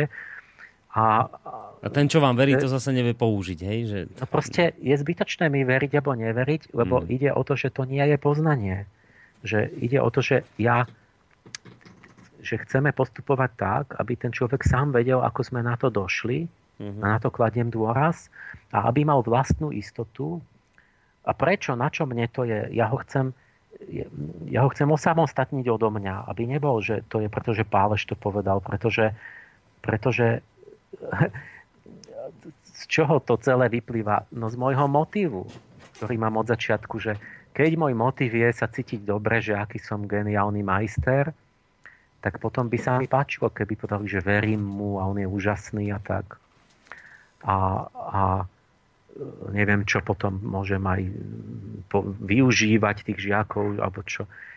Ale ja, ja viem, že, nie, že, že to poznám, že proste mi tam prídu ľudia, čím rýchlejšie mi verí, tak tým viem, že tým rýchlejšie za dva týždne uverí, keď, keď ho jeho vysti stretnú na ulici. Ej, a za pol roka mi on mi povie, že to je geniálne, že vy ste pán, to ste, ste absolútni. A za pol roka mi napíše list, že pán Paleš, že mali by ste sa z, toho, z tých osidiel diabla vymaniť, lebo ja som pochopil, mm-hmm. lebo som teraz v tom, neviem akom kresťanskom spoločenstve, že toto je pravda, alebo Čiže on mi ako informáciu prevezme, keď, keď som chvíľu nie pri ňom a iní začnú do ňoho húčať, tak, tak mu vymenia disketu v hlave pre tak. informáciu inú. Takže to, ja viem, že to je zdanlivé. Čiže mm-hmm. ja, ja viem, že v čom je a keď mne ide od začiatku, stále si spomínam, že som povedal, že mi ide o tú o in, mravne integrovanú, samostatnú, zodpovednú osobnosť, ktorá stojí na, na vlastnej akoby osi, že odolá manipuláciám, tlakom, zvodom, korupcii a týmto veciam, no tak to, to, túto silu máte iba s vlastným poznaním to musíte vyvedieť mm-hmm. zaži- hlavou, srdcom aj rukami, zažiť, chápať, e, precítiť a odskúšať. A vtedy vznikne istota, ktorá je vlastne akoby taká tehlička v tej skutočnej individualite, že keď vás aj mučia a naháňajú a strašia a lákajú a ponúkajú vám, tak, tak vy viete, že aj tak je to takto. Mm-hmm. Aj, keď, aj keď všetci kričia, že ja neviem, že, že, že Zem je v strede vesmíru, tak vy vlastne pochopíte a vidíte, jak ten Koperník, že, že, že je to proste inak. Mm-hmm. A nie, že budete sa z konformizmu podľahnúť proste tomu dávovému názoru. Čiže tie, toto, akože preberať informácie, to pre mňa je slabé. Z toho ja nemôžem dostať tú mravnú silu u tých ľudí. To je iba také seba, seba zábava, proste, čo ľudia takto chodia, že niečo si tak informatívne proste akoby tak melú a, a každý niečo iné rozpráva a, a, a, a ide na 10 seminárov, všade povedia opačné a nevadí mu to. Mm-hmm. Lebo, lebo vlastne jeho netrápi, že on nerozmýšľa ani, že aby to zodpovedne vykonal že čo je správne, lebo, lebo on ani to nechce vykonať. On povedzme, že sa príjemne cíti alebo niečo iné mu to uspokojí. Uh, takže toto, ten, ten čo k tomu Sokratovi ešte, no, ja, to je jeden to som, z tých princípov. To som sa chcel spýtať ešte, kým budete pokračovať, že to je, myslím, ľuďom, ktorí teraz počúvajú to, čo ste hovorili, celkom aj také zretelné, ľahko pochopiteľné a aj jasné, aj zrozumiteľné, že to je veľký rozdiel keď vy na niečo prídete sám, ako keď proste počúvate niekoho a možno hovorí aj pravdivé veci, ale keď to len počúvate a nemáte to na základe vlastnej skúsenosti overené, tak sa to ľahšie zabudne a neviete to v praxi použiť. To chápem. Ale stále neviem, že akým spôsobom to vy v tej škole vyučujete tak, tak inak ako v tých klasických školách, lebo v tých klasických školách je to o tom, že sa že sa vyučujúci postaví pred žiakov a im niečo hovorí, prednáša.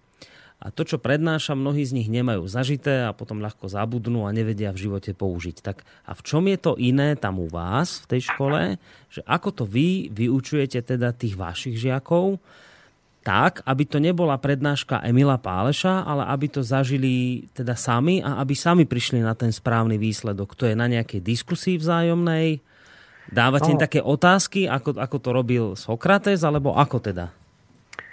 To v prvom rade treba pochopiť ako ideál a vôbec pochopiť ten prístup. A ideál samozrejme nenaplníte hneď zo dňa na deň. A takisto ja, keď tam budete, zistíte, že, že tiež väčšinu času prednášam. Mm-hmm. Lebo, lebo to, a to už ale praktická záležitosť, že ja napríklad musím na začiatku nejaký čas zobrať, že, že no však ja by som nemusel prednášať, keby povedzme ste poznali históriu, ale však nikto nič nevie, tak musím ukázať, premietam proste stovky obrázkov, aby ste videli, že toto japonský drevorez, hentam, toto takto, takto to vyzeralo. A čiže ja musím vôbec priniesť ten materiál informačný, aby sme sa mohli potom na tom nejako meditovať a uvažovať a, a testovať hypotézy a tak. Čiže musím veľa rozprávať, ale, ale pritom vieme, že e, to, to sa snažím predkať aspoň tým, tým že, že vy celý čas sledujete to moje uvažovanie a občas to preruší, poviem, no a teraz jak to je? Čo myslíte, tak alebo tak? Mm-hmm. A, a že, že aby som zobudil trochu tých poslucháčov a že majú teda použiť a, a, a, a potom máme aj samostatne, že, že akoby, no, jak sa to povie, diskusiu, kde by, kde by sme mali práve, že čo, na čo sám prišiel, čo mu nejasné, čo sa mu zdá, že ne, nesedí a, a tak, že aby sme si to v, v tom dialogu nejako začali utvrdzovať, ale nakoniec aj tak je to, že on odíde v nedelu domov, to, to ubehne a že potom má pol roka, rok a t- ten život na to, aby on s tým pracoval a na budúce prišiel, že ale veď ja som toto zistil a toto som odskúšal a takto, Čiže tí, čo s tým pracujú, tak potom my sa dostaneme postupne ehm, sa, sa chceme blížiť k tomu ideálu, že si osvojujeme tie poznatky týmto, tým, tým, tým samostatným akoby vhľadom. A samozrejme, že sa to nestane za 3 dní, keď tam e, sa nestanete Sokrates. Mm. A, a poviem príklady na to, že keď niekto vidím, že aj niekedy, že ma niekto dopáli, že mi stále verí. To predstavuje ako, že ľudia sú navyknutí, že proste máte tieto kružky, že to je ako v kostole. Sa povie, že majster je jasnovidný, hmm. sme vo Viedni prednášam a antropozofická spoločnosť.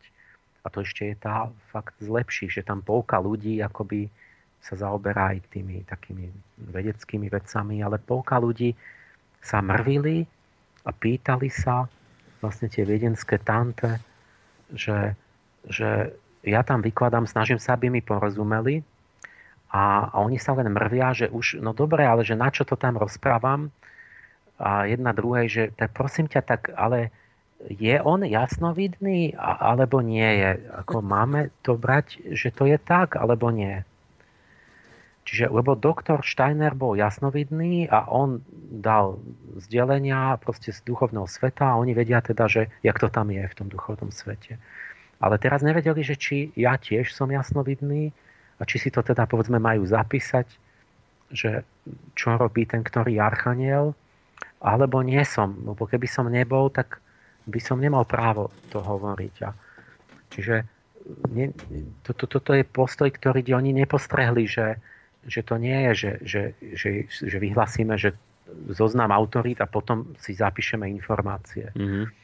A keď toto mám, ja som niekedy urobil to, že, že, že ja, nie, že by som vás často klamal, ale keď už to inak nejde, že niekto povie, že, že chcem, aby sme akoby nejak porozumeli. A on povie, to je takto. A, a, a teraz on to čítal v nejakej knihe. Mm-hmm. A hovorím, no dobré, odkiaľ to viete? No to bolo tam a tam, že to, hovorím, dobré, ten, a ako viete, že ten autor vôbec bol pri zdravom rozume? A, a niekedy si je tak chytrý ten posluchač, že povie, že to ste hovorili vy, pán doktor. A, a teraz si myslí, že vlastne keď som to povedal ja, tak s tým musím súhlasiť a že mhm. vlastne to je potom zaručené. Ale tu nejde o to, tu ide o to, že on to nechápe, čo to znamená že on si to neosvojil, že on mi to iba verí, tak mu poviem, že no dobré, ja som vás klamal. A potom je zrazu vedľa, že ako viete, že som vám povedal pravdu. Že no ale však prečo by že vy ste zodpovední za to, zistiť, či hovorím pravdu. A, a, a teraz, čiže mu to musím zobrať, on má falošný dojem, to je to sokratovské, že on má falošnú ilúziu, že on si myslí, že niečo vie, ale nevie, že on to nevie a musím ho dostať na tú nulu a potom, že no a ako na to prídeš sám, keď, keď, keď, by, keď niečo ne, by som ja nepovedal, alebo čo, alebo poviem, stopnem, že si že, že to je jasné, jasné, to, uh, to je, no to tak, to ani nemôže byť inak. To, Teraz to, prestanete to a nevie. Dobre, tak ty, ty pokračuj. Teraz, čo bude? A tak to je vždy potom absolútne ticho. Nie? Tak, že, že nejak si, u, u, to sú také že ako budíčky sokratovské, že uvedom mm. si, že ty vlastne nevieš, že, že pokračuješ a je to zlé zrazu. A, musíš sa, a potom nie je zlé. A prečo zlé? No však to, prečo? Jak vieme, že či je niečo dobré či je niečo zlé? Jeden taký zážitok, že o, alebo hneď poviem toto. To je taká kľúčová vec tej mojej škole, ktorú som takú, takú, povedzme, že inovácia v tých duchovných školách, ale je to vlastne ten výsledok toho, že čo som si z prírodovedy doniesol, že ja som proste videl tých ľudí, že niekto 30 rokov robil magickú prax, venoval to možno 10 tisíce hodín tomu.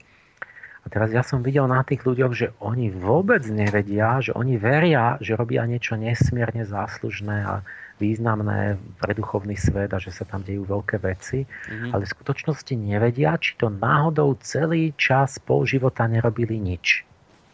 Je teda lebo, lebo to možno bola jednoducho falošná informácia, mm-hmm. celá tá ich tie, tie rituály a tie, tie praxe. A, a ja som hovoril, že toto takto nemôže byť. A že musí mať môj žiak akoby vlastné kritérium pokroku, meter, že pokročil som alebo nie. A tie, tie kritériá sú rôzne, napríklad klasické také kritérium také mravné je napríklad, že či e, povedzme vnútorný pokoj ti rastie alebo nie. Že to je povedzme, že taký, taký tento božie znamenie, že si na správnej mystickej ceste. Čiže sú, sú rôzne tieto kritériá, ale také tie klasické. Ale ja som urobil to, že som akoby zavidel ako dôsledný metodický taký princíp, taký, taký cyklus overovací, ktorý je dušou tej integratívnej metódy, že my neustále v takej lemniskate, v takej osmičke sa oscilujeme medzi, medzi vnútorným a vonkajším, medzi mystickým a medzi prírodovedným.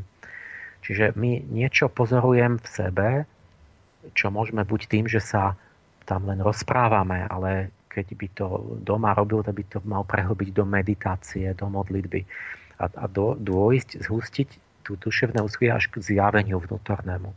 Že sa vám zjaví Archaniel Gabriel a vidíte vnútorne duchovným okom nejaký tvar, nejakú, nejaký obraz, ne, nejaký poz, akoby poznatok. A, a teraz a to sa zdá mnohým ľuďom hneď stačiť na anielský seminár, Rafael, ja už vidím, ten je krásny. A ten, ja si niečo si predstavím. A, a, a tam to ale končí na všetkých tých kurzoch, že, že, že skončí tým, že si prvé, čo si predstavím, že to bude on a je to výborný pocit a, ja, ja, a to úžasné. A teraz tam to pre mňa len začína, že, že vlastne tak dobre, tak keď sme dospeli a robili sme nejakú správnu prax a vám sa zdá, že vidíte toho Rafaela alebo niekoho, tak, tak teraz my z toho musíme prejsť do tej opačnej oblasti, lebo, lebo vnútorne máme obrovskú pravdepodobnosť, že je to sebeklam a subjektívna fantázia a že tam pôsobia určité demonické bytosti, ktoré vám vykúzľujú síce krásne svety, ale falošné. Mm-hmm teraz na tieto bytosti, ktoré toto robia, existujú iné, akoby taký protisvet iných bytostí a tie pôsobia v tej, v tej vonkajšej minerálnej hmote, v tom objektívnom svete mimo ľudskej duše. A to je to, tá ríša prírodovedy, kde meriate niečo nejakým, nejakým metrom a tak a výjdu vám nejaké exaktné kopy čísel a tak, tak poviem tak, keď si myslíš, že toho archaniela vidíš správne, ale ten archaniel je kto? To je nejaká bytosť, ktorá by mala byť tvorivou mocnosťou, tvorivým princípom, ktorý je stvoriteľom určitých zvierat, rastlín, minerálov, inšpirátorom určitých epôch celých. A, a, a vod, s prievodcom človeka, tak poviem v určitom životnom období, mm-hmm tak keď ho ty správne vidíš a ho tak poznáš a tak, tak, tak, tak jasne, mm-hmm. tak potom by si mal ako priamo, priamo zvnútra rozumieť uh, tej, tej epoch, tým kultúrnym epochám alebo tým prírodným javom, ktoré ten, tá bytosť stvorila, keď ty si s ním taký kamarát. A mal by si tomu tak dobre rozumieť, ako keby ty sám si bol, ja neviem, dizajner nejakého automotora, tak fakt vieš, že každý, každý šrobik, že kde je a na čo tam je. Nie? Mhm. Alebo keby si sa tak dobre poznal, ja neviem, s Rudolfom Dízelom, že by ste to spolu robili, tak by si vedel, čo v dieselovom motori kde je. A tak mi to aplikuj, tak, tak vývoď, sformuluj nejakú falzifikovateľnú a konkrétnu hypotézu vedeckú na základe toho tvojho vnútorného videnia a predpovedaj povedzme niečo. Že keď budeme kopať v Rafaelskom období napríklad okolo roku 4000 pred Kristom, čo tam nájdeme? Ako bude vyzerať chrám ktorý tam vykopeme a, a, a, alebo čo tam budú za remeselné výrobky a čo tam asi bude civilizácia. A, lebo však by si mal vedieť, keď tak aspoň približne poznáš toho Rafaela, že čo by asi on, keď bol inšpirátorom, tak povedz a, a uh-huh. uvidíme, že čo sa tam naozaj nájde fyzicky, keď tam s lopatami prídu. No. A, a, a, a ako to končí väčšinou? No, väčšinou je ticho? To je tá metóda, čiže a, no. a ide o to, že tam to nemôžem oklamať, lebo to sa dozviem, ja neviem, z archeologického časopisu, Hej. Že tam boli a vykopali ľudia, ktorí nevedia o mojej, o mojej škole a neveria v Rafaela. Takže, takže to je niečo, čo ja nemôžem si to prikrášliť vnútorne, že, že si to poviem, že, že, že ja som tomu rozumel. Proste buď to sa nájde, alebo nie. Čiže to vnútro kontrolujem vonkajším a teraz sa stane buď, že to vyjde, alebo nevyjde, alebo niečo medzi tým. Mm-hmm. No a Keďže keď to nevíde, čiže ja poviem, že tak skúste, on mne ten, čo ja povie, že tak čo ja viem, a my, čak, akože čo ty vieš, ja viem, že ty to nevieš, tú archeológiu, že si to ne, ne, nepoznáš ako bežný like, ale však, ale ty použij tú metódu, ktorú máme, že keby to bol ten Rafael a si myslíš, že ho vidíš, tak čo by, ako by to on musel urobiť vlastne z tej vnútornej logiky. A teraz môžeš tak, tak takto? že napríklad a tak no trošku tak, že si pomôžem a takto, že no a, a potom to vyťahnem a to, mu to ukážem. Nie, že niečo, čo, čo on síce nevedel, ale povedzme, že je to už v archeológii, v knihách, alebo niečo známe, alebo nejaké dejinné fakty. A teraz buď, buď je to niečo úplne iné a potom je no, tak vidíš, to znamená, že ty máš fantáziu iba. Toto nie je vnútorné videnie, duchovnosť, toto, toto je tvoja fantázia. A to znamená, že musíš nejako inak meditovať, lebo vidíš, vidíš e, sa ti sníva. Ale, ale druhý prípad je, že sa stane, že zrazu mu to ukážem, on to práve popísal a, a vlastne mu oči vy, vy, vypadnú, že však, však som to hovoril, ale, ale že ja som to nevedel. A, a jak to, že to je pravda? A teraz máte zážitok, že sa začne pýtať sa, čo som jasnovidný? A máte zrazu zážitok, a toto je významný moment, že ten človek zistí, že, že Kurník Šopašek, ja som niečo zrejme musel urobiť správne, ale vlastne neviem čo, lebo veď ja som to videl, ale pritom som to nikdy nevidel fyzickými očami. Mm-hmm. Ja som to videl vnútri. A, a, a, a toto keď cvičíme, vlastne, že, že zra, začneme chápať postupne, že v čom je tá vnútorná že kedy idete po tej nitke vnútorne správne, že, že vás to vedie k reálnemu záveru a kedy idete po, po, po fikciách a že v čom to spočíva, ako to rozliším. O, že to, toto akoby cvičíme na tom a, a tie dejiny, tá príroda a tie ľudská psychológia sú nám iba materiál, na ktorom to cvičíme. Čiže tie, nejde o to, že ja vás informujem, že čo bolo v ktorom storočí, alebo že aké nejaká psychológia. To, je, to máte na webe a v knihách. Len my si to len používame ako materiál a cvičíme, chceme získať schopnosť. Schopnosť správne vnútorne myslieť, použiť intuíciu, správne spájať proste cítenie vnútorné, proste tieto pochody tak, aby sme získali schopnosť mať, dospievať k správnym akoby vhľadom a aj vedome vedeli, že kedy to je asi správne a kedy nie. Čiže to je ďalší taký veľký, že ten, ten cyklus je tam, že, že keď to nevidie, tak musím ísť zase naspäť do seba a pýtať sa, prečo ja zle vidím vnútorne. To znamená, že mám ešte niečo nakrivo v tej duši, že asi uh, tam mám ešte nejaké, nie som taký čistý a taký dokonalý, alebo niečo zle chápem a musím sa sám seba opravovať, ale nemôžem sa slniť v tom, že asi som už ten na stupni budhu a teraz budem šťastne 30 rokov sa usmievať, že, že už som duchovne vysoko lebo, lebo zistím, že, že, že nie. A potom sa znova môžem vrátiť a inak a zase to overiť.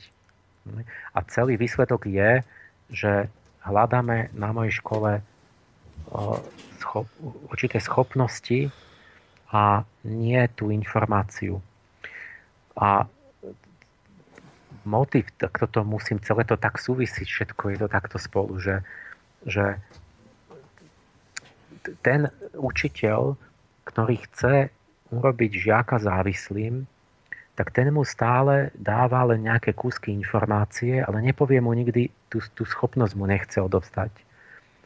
Lebo ten žiak stále musí prísť, predstavte si, že by som, ja neviem, nejaký príklad bol by, že som komerčný astrolog, tak ja chcem, aby musel za každým prísť a zaplatí mi, neviem, 500 korún za horoskop a ja mu nikdy nepoviem, ako sa to robí. Lebo potom by, lebo chcem, aby mi všetci stále chodili a platili. Jasne, no, no. Lebo môj motiv je živobytie.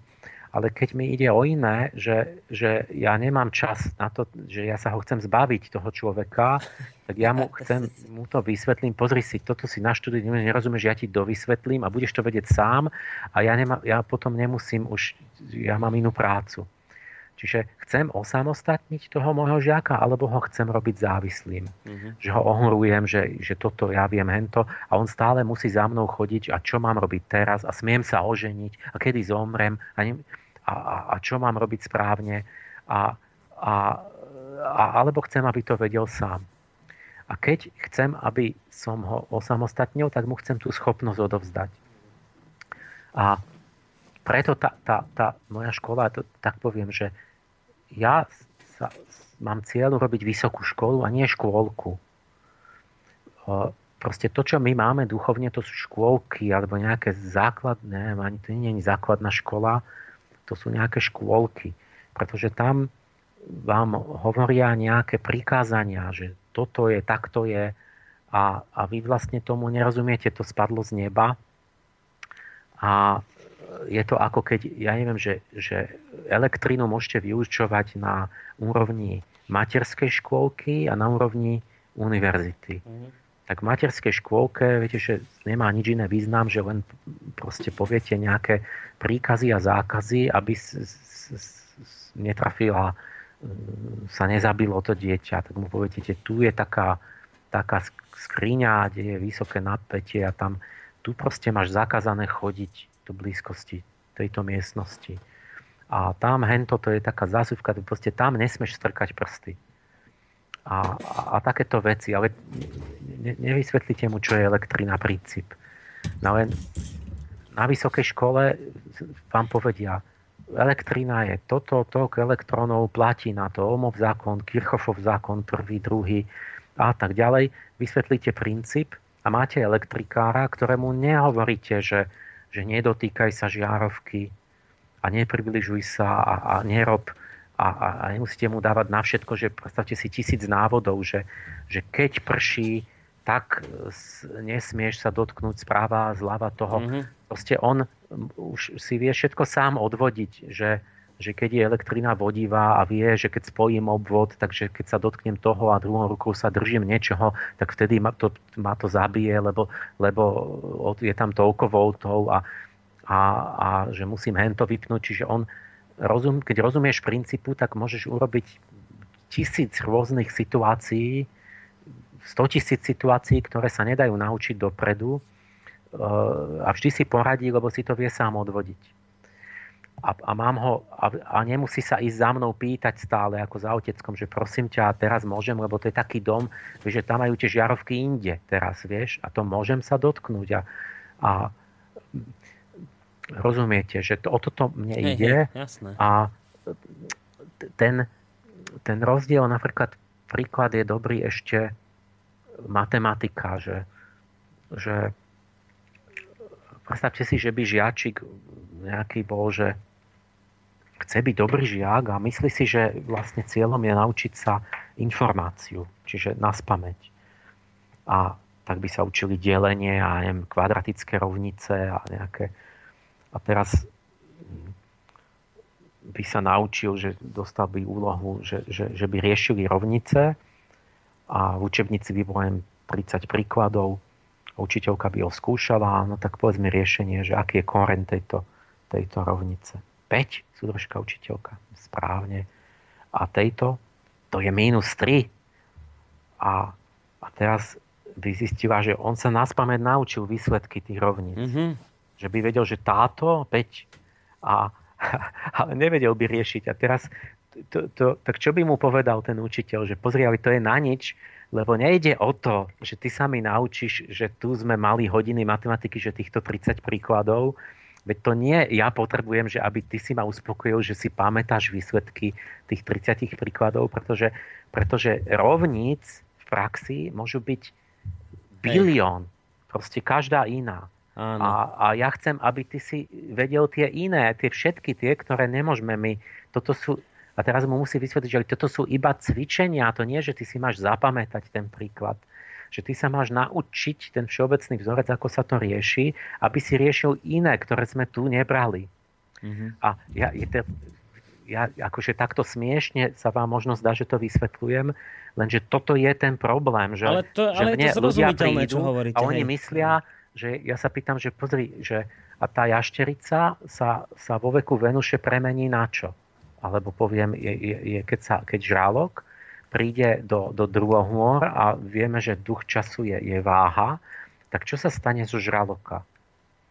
A, a teraz niekedy mi tam na začiatku chodili, že a tak čo ja viem, že čo ten pálež chce počuť, že on má pripravené tam nejaké tie výsledky a že, že chce, aby sme sa to my ako vedeli to povedať. Že, No tak to je to isté, že oni myslia, že to je nejaké, že ja chcem, aby sa mi naučili tie obsahy. A, a ja chcem, aby to vedel, keď na, na ľubovoľnú inú otázku odpovedať, lebo aby pochopil ten, že to je ako taká imaginatívna matematika, že ja musím vedieť tie premeny, že ako sa mi tie zvieratá premieňajú z jedného na iné zviera, tak ako keď, uh, uh, že, že v tom je určitá logika. Hej. Že, že vám to vyjde. Hej, vy hovoríte, že treba A, a nie, poznať... že sa to naučí naspamäť v tom pri nejakom didaktickom, nejakom mm. školskom príklade, ale potom sa opýtam, no a z veveričky sa čo stane? To? Alebo že pán učiteľ, to ste nehovorili. Mm-hmm. No, chápete? Čiže Hej. a tam vnútorne to, toto to, to, to, všetko náraz, ale že my vieme, čo je logika v matematike, že, že logika je, že to si odvodíte niečo sami. A že je rozdiel medzi informáciou a poznaním. Napríklad vzorec pre objem gule. To je 4 tretiny PR na tretiu. Keď dosadíte R polomer, tak dostanete objem gule každej. A teraz ale ten istý poznatok máte na dvoch úplne iných úrovniach. Jeden je, že to máte ako informáciu, že vy sa v škole naučíte, to sa každý naučí, že 4 tretiny pier na tretiu tam dosadíš a vieš vypočítať objem hociakej gule. A, a teraz ale si uvedomte, že ten vzorec vy sa môžete naučiť na spameť, on môže byť aj dobrý, ak vás náhodou neoklamali a, a môžete si pomocou neho vypočítať objem gule.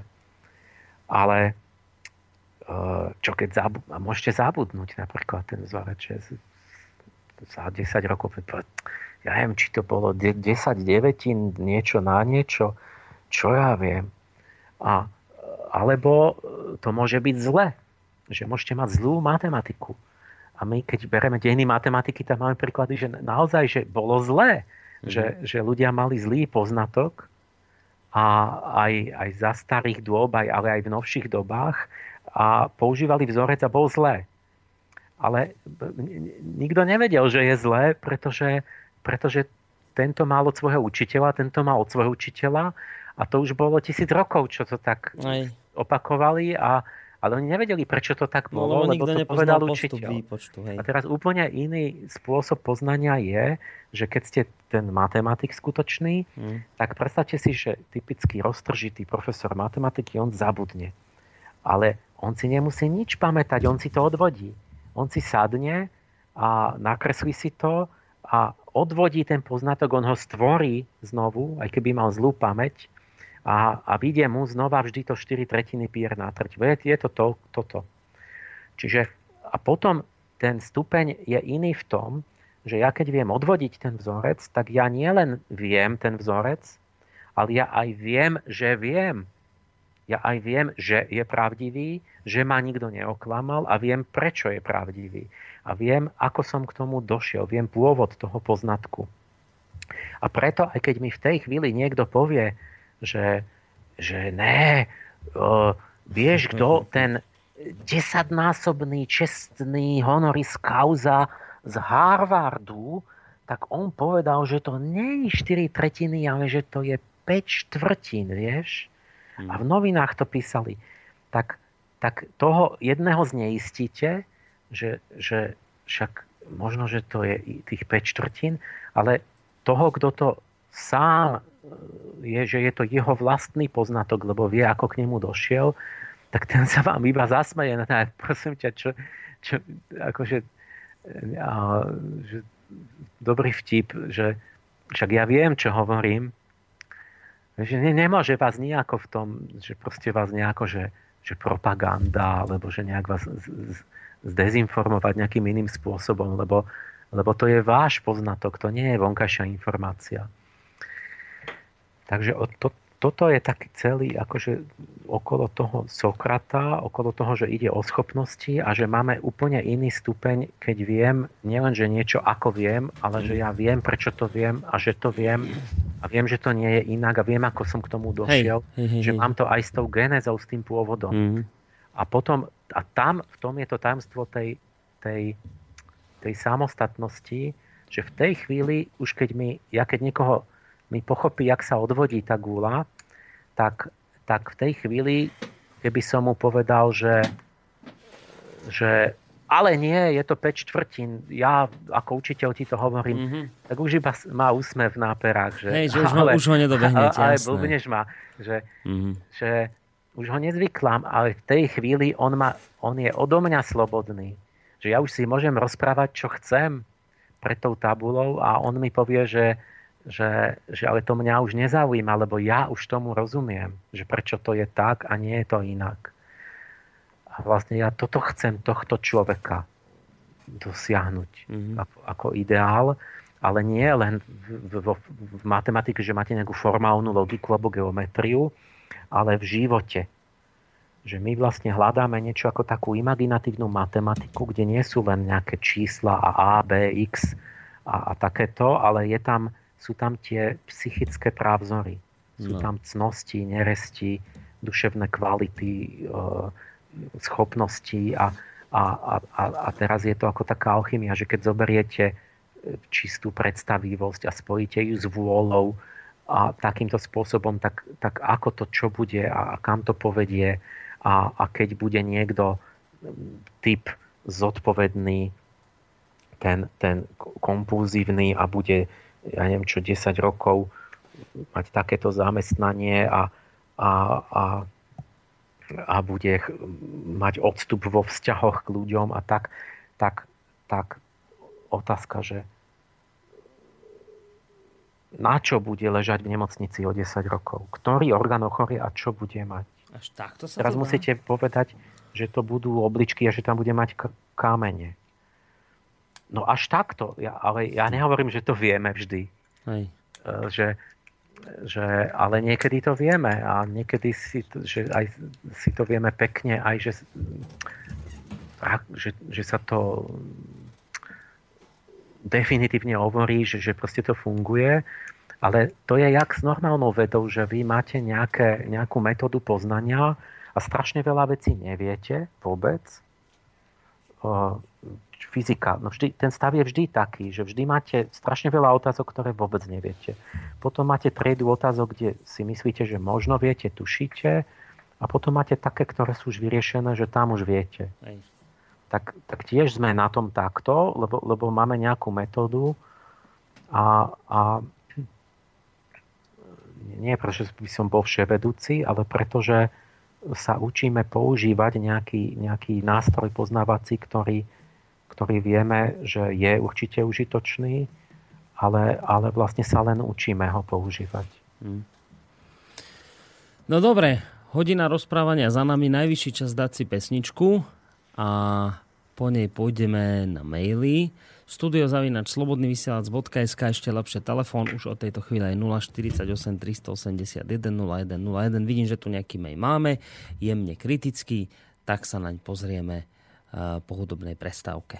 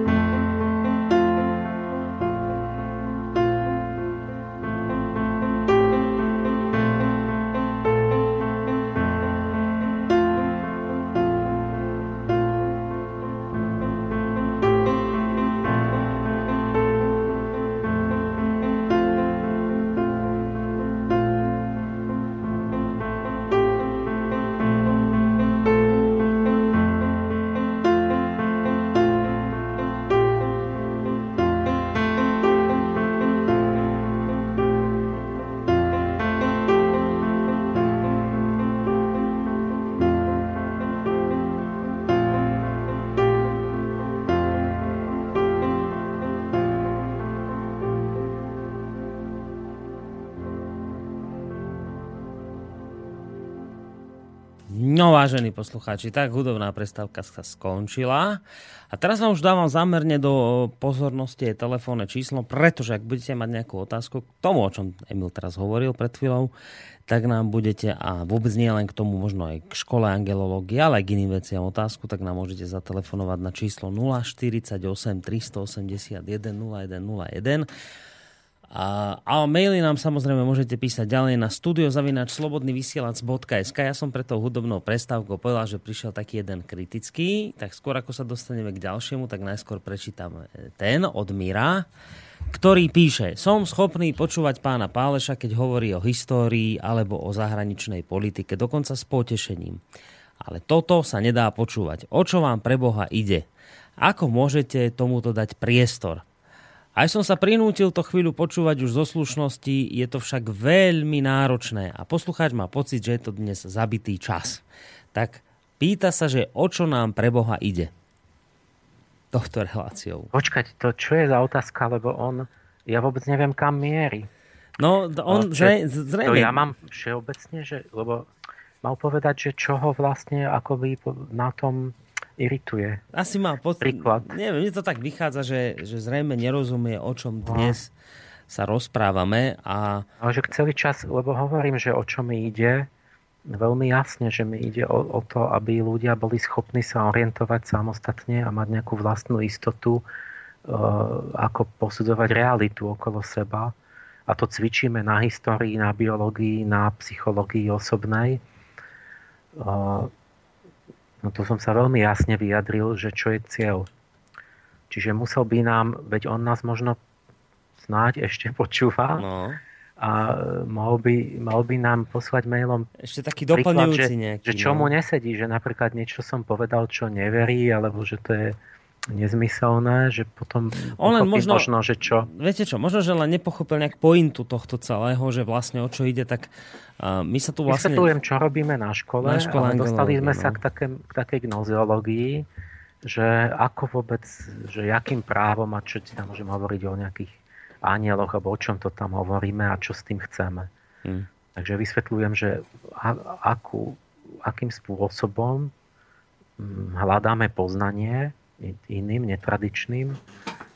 A, a že lebo ten náš cieľ, čo chceme my dosiahnuť, je nejakého samostatného a mravne zorientovaného človeka, že vlastne k tomu nevedú tie špeciálne vedy, ale len nejaká takáto syntetická disciplína, ktorú preto a z toho dôvodu v podstate vyvíjam a hľadám a rozvíjam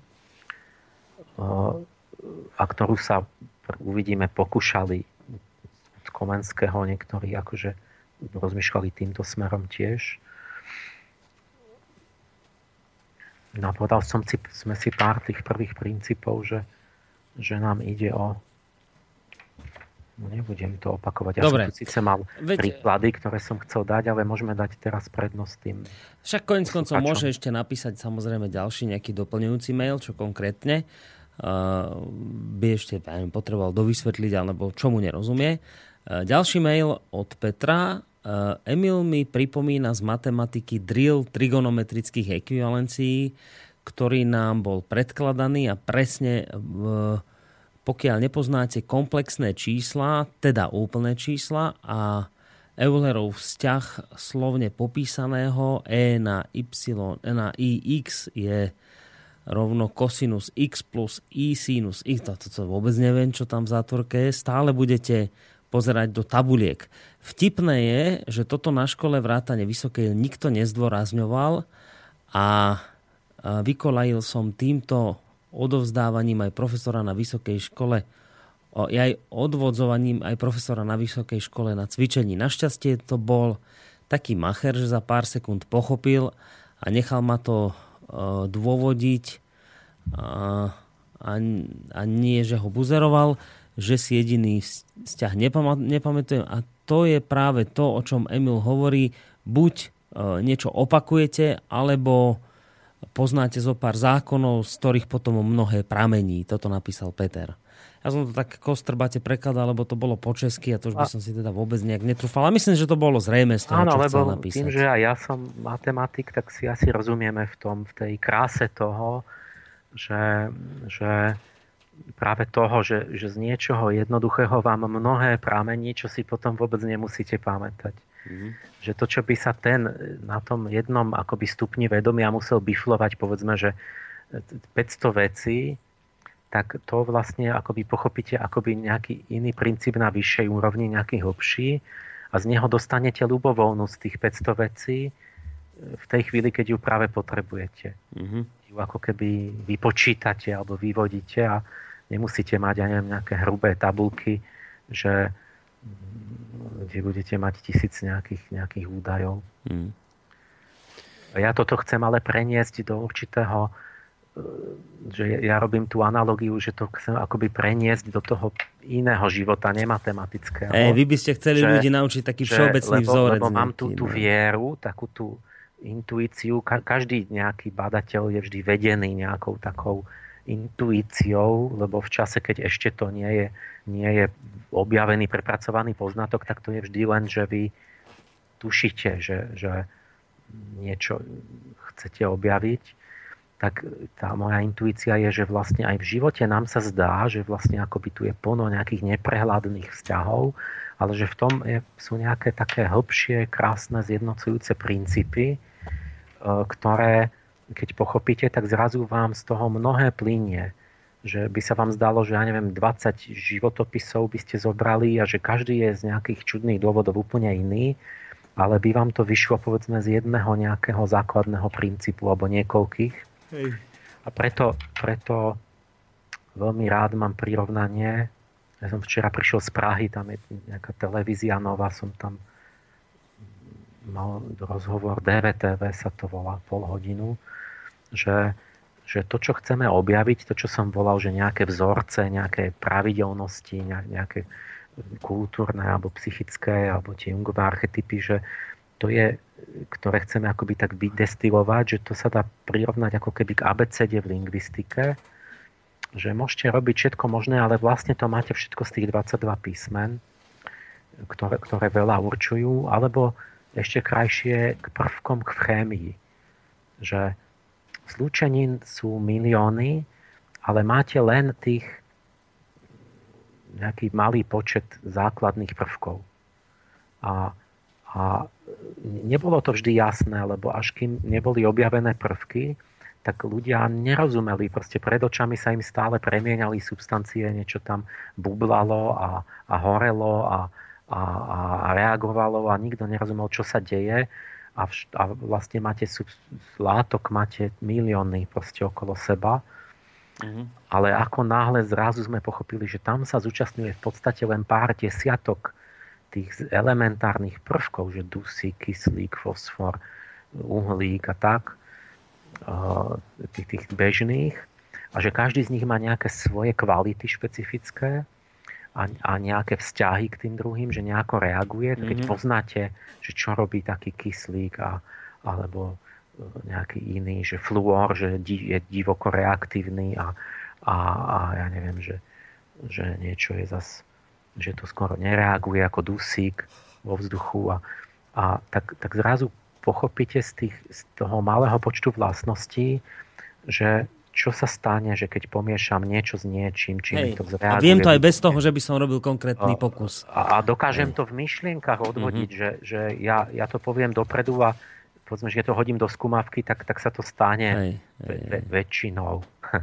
Nie? Ani chemici nevedia povedať dopredu všetko. Ne, nemajú dokonalú teóriu, ale majú takú, takú skoro dokonalú, veľmi dobrú, že vedia úplne novú zlúčeninu predpovedať alebo jak ten Mendelejev, že predpovedal dokonca nové prvky, že aké budú mať vlastnosti skôr, než ich objavili, že on vlastne prišiel na tú vnútornú logiku tej chémie. A potom zrazu sa vám, e, to je ten snad najväčšia odmena toho badateľa, že tá nesmierna neprehľadná rozmanitosť a tá akoby tá, tá nepochopiteľnosť sa vám zrazu do krásnych symetrií a niekoľkých princípov z, zjednoduší, z ktorých odvodíte mnoho javov. A to je vlastne to, to hlbšie poznanie v porovnaní s tým, že keby ste to len popisovali, že museli by ste mať, ja neviem, stovky zväzkov, aby ste popisovali všetky možné látky, že, že čo robia, ale, ale nechápali by ste, že prečo každá robí niečo iné. Mm-hmm. Dobre, keď už máme toto kolo mailových otázok, tak poďme na ďalší, kritický od Juraja ktorý má pocit, že je to dnes slabé. Iba pletiete ľudí, píše Juraj. Archanieli sú len istý druh anielov, ktorí majú istú duchovnú úlohu. Vy im tam prisudzujete všetko. Pokiaľ chcete hovoriť o atribútoch stvoriteľa, kľudne o nich hovorte ako o atribútoch Boha a nie archanielov a nemiešajte negatívne s pozitívnym. Toto vám napísal Juraj. No to už je lepšie, že trošku sa mi začína že kam sa mám orientovať. Čiže vyzerá to tak, že Juraj je, je nejaký kresťan, alebo no, možno v církvi, alebo takto znie. A čo mi to povedal, že, že Jak to tam bolo ešte? Archaniel, archanieli. Len anieli určití, ktorí majú nejakú... Čo? Duchov, majú istú duchovnú úlohu no, a no. vy im tam prisudzujete všetko. Pokiaľ chcete hovoriť o atribútoch stvoriteľa, kľudne o nich hovorte ako o atribútoch Boha a nie archanielov a nemiešajte negatívne s pozitívnym. A, no to, to sú veci, na čo treba na, najlepšie dialog, ale ale tak ja teraz tuším, že kam mierí, že ako keby, ja som povedal, že ako keby tí anjeli súviseli vlastne úplne so všetkým. Hmm. A, a, a teraz ten Juraj mi hovorí, že to sú nejaké atribúty stvoriteľa, ale a že anjeli majú len nejaké úlohy, ako keby hovoril, že obmedzenejšie, že nie všetko robia, ale len niečo. Mm-hmm. A to len niečo je čo presne. Zistíte, že to je to, čo hovorím, že, že každá tá hierarchia, to teraz hovorím o tej, tej tradičnej angelológii, že Dionysos Areopagita a ja neviem, Františkáni v 13. storočí, tak e, každý ten chor mal nejaké úlohy, ale to bolo tak rozdelené, že povedzme druhá hierarchia prírodu, e, tretia hierarchia dejiny a, a, a, a zistíte, že tam je všetko, pretože proste tie autority sa, on, ten Juraj, však ten Juraj so mnou rozpráva, ako keby bol on preštudoval tú tradičnú angelológiu a nie ja. Ja som ju preštudoval, on nevie, čo tam je. Čiže tam máte vymenované čo všetko a máte tam de facto všetko, že máte tam že aniel je strážny ľudia človeka, čiže vlastne to sa prejavuje práve v tom, že vedie v biografii tú, tú osobnú psychológiu, že ho chráni, usmerňuje, varuje, e, ideály mu vlieva a tak ďalej. To je len tá najnižšia hierarchia anielov. Už archanieli, druhá nad tým sú duchovia národov, čiže vlastne robia tie e, vedú celé, celé etnické nejaké skupiny. Mes, sú tam anieli miest v Biblii, anieli národov, Biblii priamo vymenovaný, ešte keď nehovorím vôbec o tej ďalšej literatúre. E, potom máte tam duchov času, to sú vlastne už tretí chor dola. To znamená, že inšpirujú nejaké epochy, nejaké časové úseky, to sú tie kultúrne obdobia, to znamená, čo tam? No tá, všetky tie, tie, tie, tie kultúru, čiže umenie, náboženstvo, myslenie, čo, čo teda aj vedú v rámci starej doby sa to ešte ani nerozlišovalo. Proste veda od od, od iného vedenia. A, a to máte len prvé tri chóry, to sú vôbec všetky kultúrne výtvory. A potom ďalšie tri chóry mocnosti pánstva sily máte celú prírodu. Augustín hovorí, že každá viditeľná vec na tomto svete má svoju predstavenú anielskú moc. A teraz menujú, že každý zvierací druh má, má, má bytosť, ktorá každá rastlinka má svoju bytosť teda nie ten jeden kus tej rastlinky, ale ten typ, povedzme, že materiná dúška má, má, má inteligenciu materinej dúšky. A teraz, teraz neriešime, či to je pravda, teraz hovoríme o tradičnom obraze, vlastne kresťanskom, že sme v tom diskurze s tým Jurajom. Čiže máte tam úplne všetko. Proste Albert Veľký proste robil takúto mineralógiu, botaniku, proste zoológiu, ktorá bola ešte takto založená na tých, na tých ránostredovekých univerzitách, že to všetko sú duchovné inteligencie, ktoré majú určité kvality a, a de, to boli rovnaké, čo boli tie právzory a vlastne tie, tie, tie anieli to sú len kresťan, židovské mená pre božstva, že, že, ja neviem, že Michal je Apolon grécky. To je, a stále hovorím, to je súčasť tradičného obrazu kresťanského. Proste Augustín hovorí, to, čo volali naši pohanskí títo bohmi, tak to sú u nás anieli, čiže nejaké stvorené bytosti Bohom, stvoriteľom. A tie atribúty Božie, chcem uzavrieť, a čo sú to, to sú kde? To je niekde, že to nejak mimo tých anielov? Veď tí anieli, to je to, to oni sú tie atribúty. Aniel je vlastne, môžete povedať, že nejaká, že, že tie myriady tých anielov sú myšlienky Boha. Sú to akoby Božie vytvory, len myšlienka Boha je vlastne niečo akoby reálne živúce, stvorené, to je bytosť. Že aniel, boh myslí tých anielov a každá jeho myšlienka je nejaká kvalita, nejaká múdrosť, nejaká funkcia vo svete a ten aniel, ale pretože to nie je myšlienka len nejakého človeka, ale, ale božskej moci, tak tá jeho myšlienka samotná je tvorivá a ona pôsobí v evolúcii, pôsobí v kultúre duchovne a utvára proste šelijaké od, od divy proste svetové. A toto máte tam menovite, tu som si nielen tak ja interpretoval, ja, ja sa len snažím teraz v 21. storočí po novom, keď už mám aj celú 500 rokov vedeckých poznatkov, akoby len detailizovať a konkretizovať uh, tú, tú náuku o anieloch tak, ako to nemohli v 13. storočí.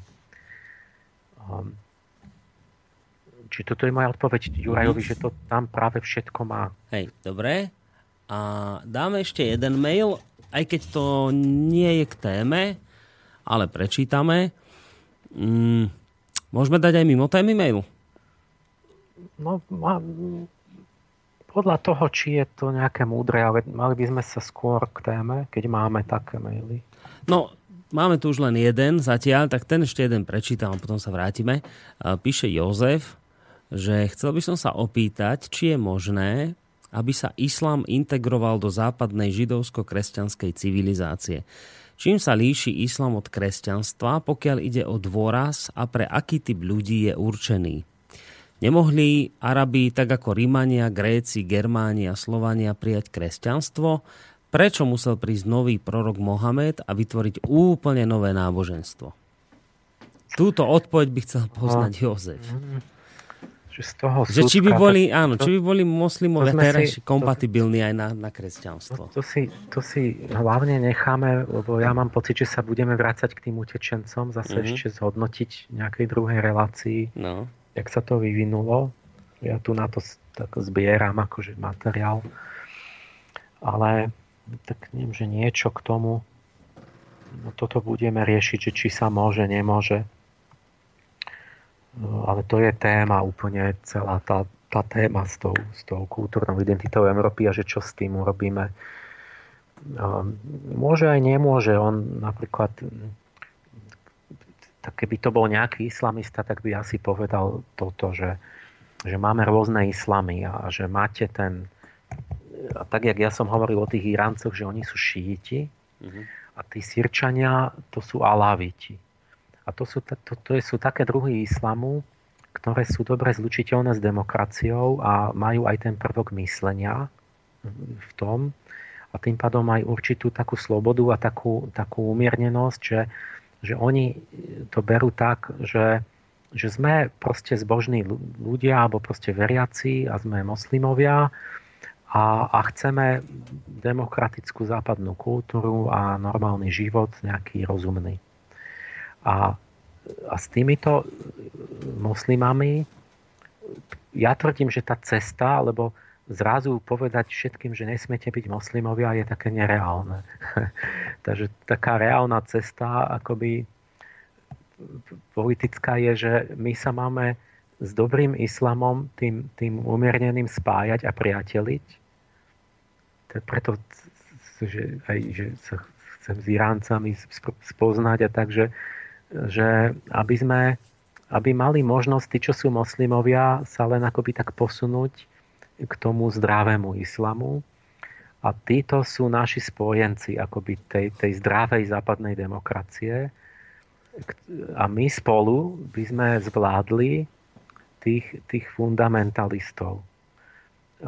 A to je, to, je ten druhý islám, ktorý je viac menej sunnický tábor a špeciálne sa to volá, že vahabisti a, a sa, jak sa, salafisti, to, to, to boli nejakí Vaháb a, a, takí, takí nejakí fanatickí reformátori, e, ktorí to berú ako fanatici. Že proste vôbec nerozmýšľať, len litera e, toho Koránu a mhm. hneď každého zabiť.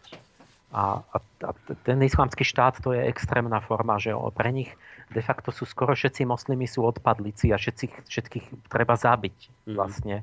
Že, že tých moslimov všetkých, že, že preto tam hlava nehlava zabíjajú akože vlastných, lebo to sú vlastne odpadlíci od toho najfanatickejšieho islamu. A, a toto je ten zlý islam, ktorý v žiadnom prípade, ktorý, ktorý principiálne je nezlučiteľný s demokraciou a, a otvorene to hlása. A preto vlastne ja nemôžem vahabistu prijať ako azylanta a občana, pretože je to protiústavné. Pretože on vlastne hovorí, že on nikdy nebude súhlasiť s demokraciou a s nejakou diskusiami vôbec, mm-hmm. nie je to ešte slobodou názoru, lebo toho musí zabiť. Akože Allah chce, aby ho zabil. Takého, ktorý chce diskutovať. Keď je to takýto ten, ten fanatik. Čiže to nie, to nejde. A, a aj boli sme na tej konferencii a tam bol dobrú vec povedal ten, aby som ho pochválil, no, aj, ak si nespomeniem meno. Um, Mesík? Mesík, áno že niekto dal presne túto otázku v diskusii a Mesik hovorí, že áno, je dobre zlučiteľný, lebo však vidíme, že to ide, ja neviem, v Indonézii a v, v Indii, alebo aj v Pakistane možno a tak, že vyčíš tam aj žena prezidentka, tak, tá Benazir Butová, hovorí, ale že, ale že v Arabii to nejde. Že akoby, takže, že, že, že tam, kde si, Saudská Arábia a takéto, že, že tam, že to ne. A, a takže tak vysvetlo popri tom aj, že akoby ten, tá rozdielnosť islamu je nejako, jeden z faktorov aj to, že, že či sú to Arabi alebo nearabi. A že akoby tí, tí Arabi to, to chápu inak. A to je to, čo som hovoril v tom Iráne, že oni mi povedali, že, že tí Iránci, že oni sa dohodnú aj s Američanmi, ale že s Arabmi sa nedohodnú asi nikdy. Lebo že to, že to je skutočný, že, že keď bude raz vojna, tak s Arabmi. Hmm.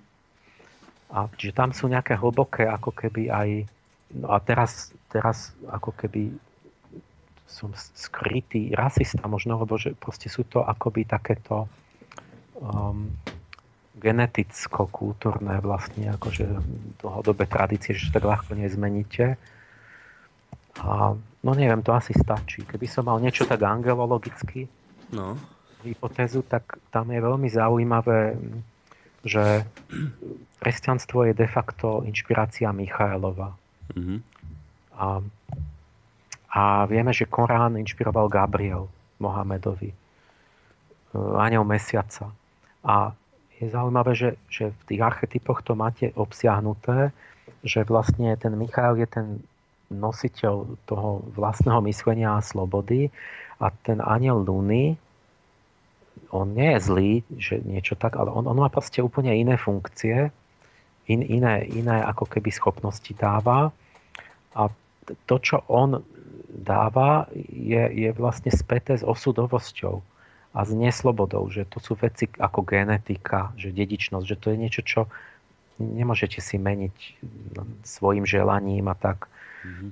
A ako keby sa to odrážalo v tom, v tom impulze Mohamedovom, že, že je tam tá osudovosť, ten kizmet a takéto veci, ktoré niekedy verili tradične tí Arabi, že povedzme, že všetko je pred, napísané v nejakej knihe a že človek vlastne si nevolí v skutočnosti, ale len príjma ten svoj osud, alebo že, že to, čo Benedikt 18. raz to povedal a, a, a začali sa hnevať na to ľudia, že v tom že ako keby tam nebolo až tak, jak my máme to grécke, že spojenie myslenia s tým náboženstvom, že filozofie. Hoci to je, v máte takisto tradície, ale, ale že proste to v úplne inej miere, že, hmm. že ako taký príklad v jednom filme, takomto, z islamskej krajiny, to bol taký živý, že, že proste má príklad o, o, o živote súčasnom a tam tam bola proste žena, ktorá bola auperka, že proste pomáhala v jednej domácnosti. Ne, nevládny starý pán, nejaký detko, ktorý sa nevedel obriadiť sám, tak, tak sa o ňo mala starať. A na, už taký, že na posteli. Teraz bola raz sama doma a on nejako sa pomočil alebo proste nevedel zadržať stolicu a ona ho mala vlastne prezliecť teda mala, mala by ho umyť a, a, a pre, prezliecť. Mm-hmm. Čiže už starý pánko batola znova. A teraz, keby to bol slovenský film, tak by, ste, tak by to tá, tá slovenská auperka by to proste s ním urobila, že, že to potrebuje. Ale nie, to bolo ona ako moslimka, uh, to by vás nenapadlo, že ona zobrala telefón a vytočila jedno číslo. A to číslo boli vlastne tí ich, jak sa volajú, tí, tí islamskí právnici, náboženskí. Čiže to bol tak, tak povediac externý mravný rozum. Ona proste zavolala a hovorí, že mám takúto a takúto situáciu. Mm-hmm. Že čo mám robiť, aby to bolo v súhade s Božou vôľou. A tam je, sa pýta, že, že kde ste, čo robíte, a hovorí, aký je to muž, koľko má rokov, 70, dobre, má chorobu takú, stalo sa to a on hovorí, tak môžete ho zobrať do sprchy, vyzliecť ho, umyť ho a, a znova ho uložiť. Ona, že môžem teda, že neporuším tým, akože uh, nedopustím sa hriechu. Hej. Nie, v tejto situácii, v tejto kauze, v tejto súvislosti uh, vám potvrdzujeme, že Allah dovoluje, aby ste to urobili.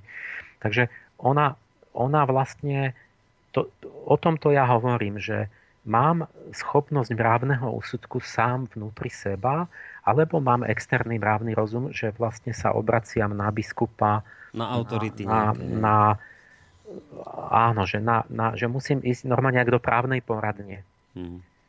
A v tomto je to veľmi, vidíte ten veľký rozdiel, že je to silné, že to je iné, že oni, že ona by si netrúfla sa rozhodnúť mrávne v tejto situácii, lebo, lebo všeobecný príkaz hovorí, že cudzia žena nemôže byť vôbec sama s mužom cudzím, niekde v byte sama a to božne s nahým mužom, čiže to je prísne zakázané.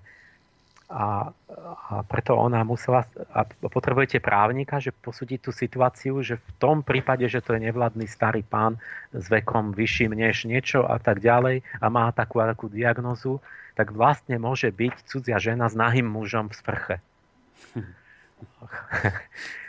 A, a, a teraz ten, to je to, čo mi ide, to je ten, ten Michailov akoby aj inšpirácia, že vy zvnútorňujete mrávnu akoby inteligenciu. Že to prechádza zvonku z tých inštitúcií dovnútra jednotlivca. A to umožňuje aj ten západ a tú demokraciu.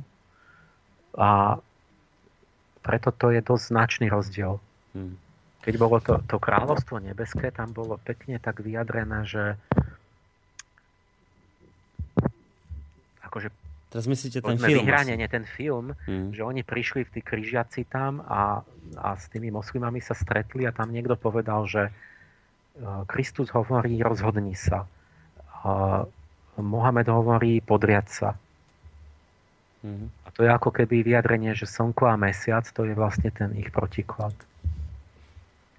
Na toto tak trošku nadvezuje aj ďalší mail, lebo však poďme ich prečítať, nech poslucháči nemajú pocit, že na to kašleme, tak dáme ďalší mail od Andrea, e, ktorý sa vyjadruje k mailu poslucháča ešte toho predošlého, ktorý teda tvrdil, že, mu, že dnes tomu nerozumie a mu to nedáva zmysel, tak píše, že neviem, či sa to dá, ale, by, ale keby pán Pálež viac používal populárno-vedecký štýl vysvetľovania okrem vedeckého, asi by to bolo pre niektorých poslucháčov akože zrozumiteľne záživnejšie a tak ďalej. Mohol by pán Pálež vysvetliť rozdiel medzi kresťanským vnímaním anielov a jeho vnímaním? Stále tam cítim niečo, čo je dosiaľ nevypovedané, napísal Andrej. Mhm. A to je ďalší ďalší katolík asi. A, a, ja som si myslel, že to populárno vedecky, že už to úplne nejako tak už približujem totálne lajkom. Vidíte, ešte stále Vidím, že ešte stále máte rezervy. v tom, že musím cvičiť. Už cvičím 25 rokov. A, ale a, on ma možno chce kritizovať, že tam je taká skrytá stále, lebo taká rivalita, že keď niekto, vždy to zažijem, že keď niekto je z, z církvy, hlavne z takej tej veľkej, akože sebavedomej katolíckej cirkvi, tak stále niečo ako keby tak hľadali, že, že musíte tam mať nejakú chybu, že nemôžete že akoby je tam stále za tým, že ja, ja si tu dovolujem, ako, že čo som ja za autorita, že ja tu vykladám, že ako to je v tom nebi. Niekto nám volá, počkajte stále, chvíľku s tým áno. telefonátom, kým Emil dopovie a potom nám prosím vás zavolajte, aby ste zbytočne dlho nečakali. No, poďme na tú odpoveď na ten mail. Čiže otázka je, že, že aký, aký je že... rozdiel medzi môjim chápaním Áno, a kresťanským. Kresťanským. No, no, no. Pričom kresťanské si musíme rozdeliť, že sú, že katolíci myslia obyčajne seba katolickým, ale že my máme veľa církví. Máme napríklad, ktoré ľudia ani nepoznajú, že bola kedysi sírska církev, ktorá sa veľmi venovala tým anielom, lebo to je taká, taká tam to bolo také, také živé. A tí napríklad mali 13 hierarchií a nie len 9, ako ten Dionyzios Areopagita, že mali ešte rôzne názvy tých, napríklad aj také všelijaké, akože neboli len, že ja neviem, mocnosti, pánstva, ale napríklad, že krásy a takéto, ja som zavudol všetky. Tak čo, čo je, že keď poviem, čo je kresťanské chápanie, niekto si myslí, že je v cirkvi, že to je nejaké jasné. Nie, keď otvoríte aj neviem, katolickú encyklopédiu, tak tam máte veľmi opatrne napísané, že církev sa nevyjadruje ani o počte, ani o proste dokonca ani o počte tých hierarchií, ani čo robia a ani o menách tých hierarchií, že sa nevyjadruje. Čiže ne, nemá žiadne tvrdenie, že je to takto. Uh-huh. Má tradíciu, ale tá tradícia vyzerá tak, že tam je plno všelijakých vecí rôznych, ktoré sú kade ako, inako, aj navzájom si protirečia a nes, nezhodujú sa. Povedzme tú sedmicu knižke jedna kapitola, kde tú sedmicu anielov riešim a že to, či to, keď to bol svätý Gregor, keď to bol ten, henten, tak každý uviedol tie mená inak tých anielov. Niektoré sa zhodujú, tí, tí Michal je tam vždy, Gabriel a potom tí ďalší sú všelijako inak. A, mm.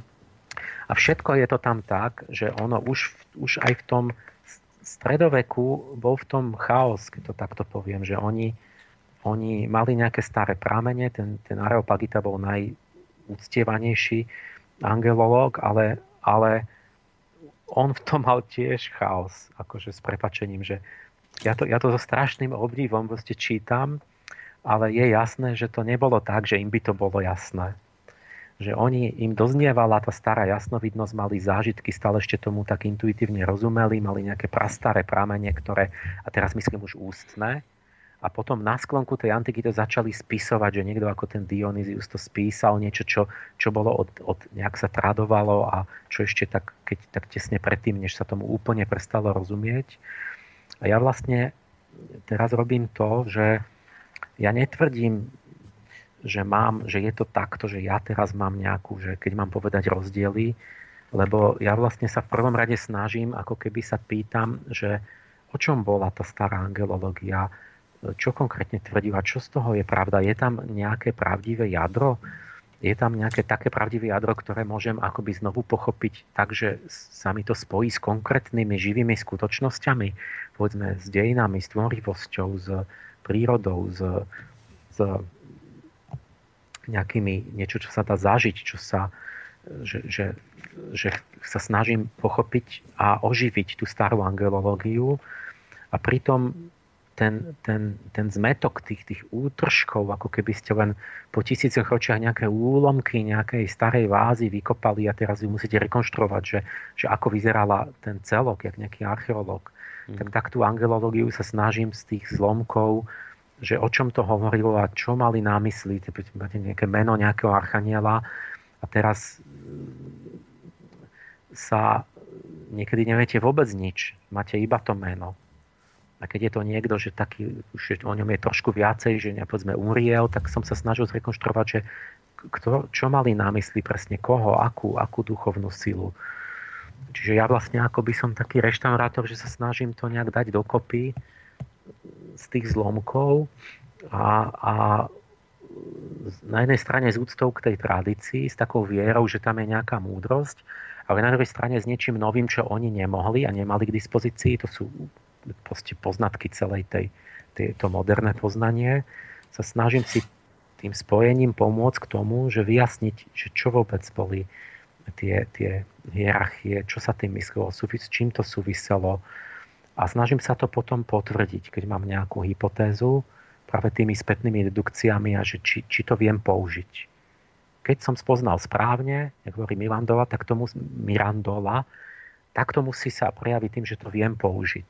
A keď to viem použiť a zistím, že to je plodné, že to funguje, jakž takž, tak mám pocit, že asi som to správne pochopil. Čiže ja v prvom rade nechcem, že ja chcem nejakú, ja, ja, ja, ja sa pýtam a poznávam a, a potom samozrejme prídem, dôjdem k čomu si, často dojdem k potvrdeniu uh, nejakej tradičnej veci, teším sa, potom hovorím to kňazom, že, že čo sa netešíte so mnou, že ja som potvrdil, že, ste, že tam bolo niečo pravdivé. Povedzme taká tá tretí chor bola kniežatstva, tak to máte sme u Bonaventuru a u týchto, že to sú tí, čo inšpirujú e, národy. Čiže to sú vlastne duchov, duchovia národov. A, a ja som to nádherne potvrdil, že presne v ten rytmus toho chóru, že tieto bytosti, že, že vznikajú nacionalizmy. Čiže sa prebúdza národná hrdosť a národné vedomie a, a drobí sa politická mapa na, na mnohé štátiky, lebo, lebo, lebo každý národík chce nasledovať to svoje cítenie vnútorné. Takže povedzme, to bolo posledne okolo 1800, že bol, bola éra nacionalizmu. A takže vlastne potvrdím, že áno, je to ten, ten tretí chor presne, ktorý, ktorí sú inšpirátori tej národného cítenia a tej, tej jedinečnosti národov a tej ich kultúry a že to oni sú tí duchovia národov a nie druhý chor, archanieli. V antropozofii to máte opačne. Tam hovoria, že archanieli sú duchovia národov a kniežatstva sú duchovia času. A ono je to celé ešte zložitejšie, lebo, lebo v ďalších plánoch, že nie, že by to bolo úplne zlé, ale, ale v prvom pláne je to zlé. Čiže ja vlastne opravím antropozofiu, že, že tam sa to tak nejako, že proste to majú opačne, ale, ale mal to dobre ten Bonaventura a, a, a nie, no. A, čiže niekedy to potvrdím, to chcem povedať, a mm. niekedy a, to jeden prípad. Druhý prípad je, keď to potvrdím, tak vlastne by mali byť spokojná církev, mali by sa tešiť. Nie? No však, keď, tak logicky. Potom, ale druhý prípad je, že niečo zistím, že ani nepotvrdím, ani nevyvrátim, ale akoby poviem, že som povedal, že zdetailizujem, že prídem na ďalšie veci, ktoré sú v, sú, v súlade s tou tradíciou, ale nie sú tam napísané. Mm. Že ja napríklad prídem na to, že tieto tie isté bytosti, ten tretí chor, čo, čo sú tí duchovia národov, inšpirujú. Takže tí robia, povedzme, čo, čo, čo napríklad nie je v tom... Um, no, keď napríklad vy poviete, ne, hoci, že... čo poviem teraz, že oni... A nemôžem povedať anarchizmus, lebo to sú tí, tí čerti, to už sú tí, hmm. tí, tá zlá stránka toho chóru, ale, ale že tí, tí istí robia napríklad, proste majú ďalšie ktoré s tým súvisia, že napríklad svadobnú mystiku, alebo že inšpirujú tých, tých hudobných skladateľov napríklad, že no, a teda poviem niečo, čo ja vlastne získam empiricky z pozorovania vlastne už tých, tých duchovných udalostí, ale nenájdete to povedzme u nejakej autority stredovekej. A vtedy tá církev akože potom ja som chcel, aby, že, aby som, ja som chcel o tom komunikovať a oni potom nevedia, že tak keď, keď to nemáme my napísané, tak potom je to niečo, že to je mm, no, nie, to máte nie, chybne, hej? Že to je... Nie, nie, nechám povedať, že to mám chybne, ale že ako keby e, že ne, ne, nepresvedčil som teologickú fakultu, aby sa tým živo zaoberali. Oni povedia, že máme iba to, čo je tam napísané priamo a ostatné nás nezaujíma, lebo my iba veríme tým a neveríme, že môžeme niečo poznávať na tom. Čiže, čiže oni mi vlastne tá biskupská konferencia povedala, že sa mi proste nebudú k tomu vyjadrovať, ale potom aj tak nevydržali a sa vyjadrili a urobili ako keby bola to aj reakcia na moju knihu, takú konferenciu v Bystrici, kde si prednášali bezo mňa sami sebe a, a tam upozornili, že, že, že z hľadiska cirkvi anieli sú iba čisto vecou viery a že nie je možné ich nejako vedecky poznávať a tak. A to bola náražka toho, tých ľudí, ktorí, ktorí, ktorí mne neodpovedali s tým, že, že nechcú sa, ne, ne, ne, ne, neprijali pozvanie do toho môjho dobrodružstva objavovania. A ja, ja mám k tomu, lebo chcú mať pokoj. Od, od, a ešte vzniknú problémy z toho teologické. A ja hovorím opačné, že, že vlastne potrebujeme oživiť to kresťanstvo, že, že keď je to taká abstraktná mŕtva viera, že ľudia potom vôbec odchádzajú z toho náboženstva a berú to, že to vôbec není pravda a že keď to oživím, keď zistím, že to malo nejaké, že to má nejaké reálne živé významy, tieto tradičné učenie, tak vtedy si to začnú znovu vážiť.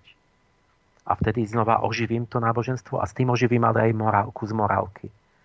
Ale musím vzať na seba to riziko, že možno musíme aj znovu debatovať, že čo je pravda a čo není pravda a že či teda, a kto je autorita a ako to vieme, čo je pravda a, a to je také nepríjemné, že tomu sa chce radšej biskup vyhnúť, aby, aby takéto riešil. Na tretí prípad by bol, čo by ho asi zaujímalo toho Andreja, že či ja prídem na niečo, čo protirečí, akoby povedzme cirkevnej tradícii, v angelológii. A ja neviem, či som prišiel na, na no, možno ma neskôr nápadne, možno, že ani nie, alebo možno, že aj áno, ale, ale je to len, že ja to neviem, neviem tvrdiť s istotou, že musí to byť tak, že, že, že niečo nemá pravdu církev. Ja, ja mám pocit, že, že, že viac menej, že to je proste taká spolupráca, ktorú, ktorú, ktorou podporujem vlastne. Akoby to, tú úctu no, k tradičnému učeniu a nie, že ho vyvraciam. Jedna z takých vecí, ktorá by možno mohla byť v rozpore s tým, čo tvrdí kresťanstvo, je, keď vy napríklad hovoríte, že, ja neviem, že Platóna inšpirovala tá istá bytosť ako Mohameda a tá istá bytosť ako, ja neviem, e, židovských prorokov.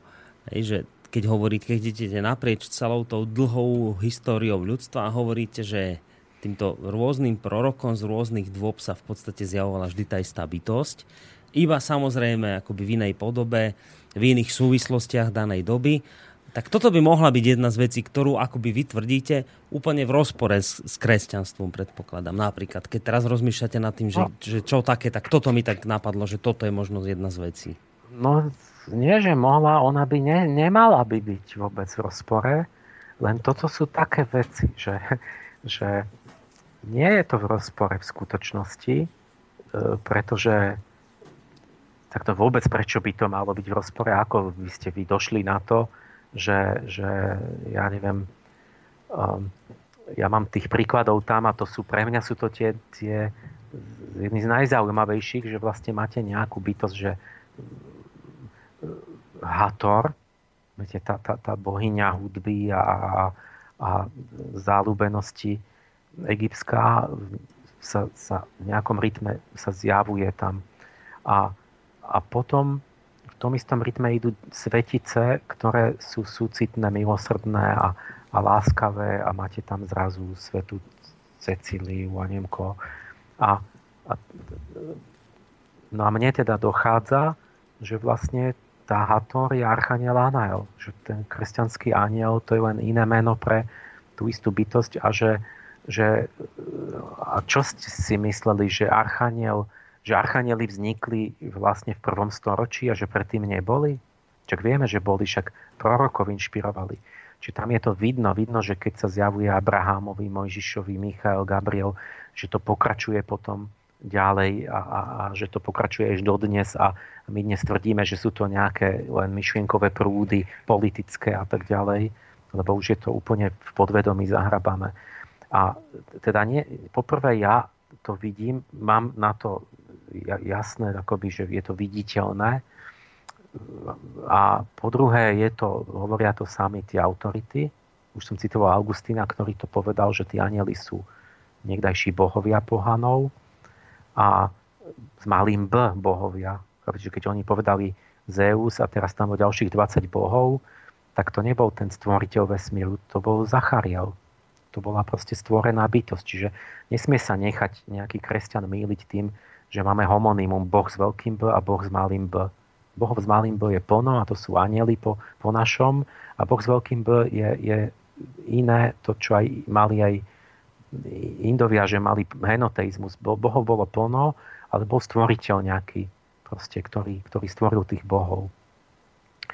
Ale aj Filón Aleksandrijský napríklad hovorí menovite o tom Sokratovi, že vlastne tie bytosti, čo inšpirovali kresťanstvo, tak hovorí, že a Sokrates napríklad, ako príklad dáva, bol kresťanom pred Kristom, lebo predtým, než Ježiš Nazareský sa vtelil na zemi, tak jeho inšpirovali tie bytosti, ktoré teraz kresťanstvo vedú.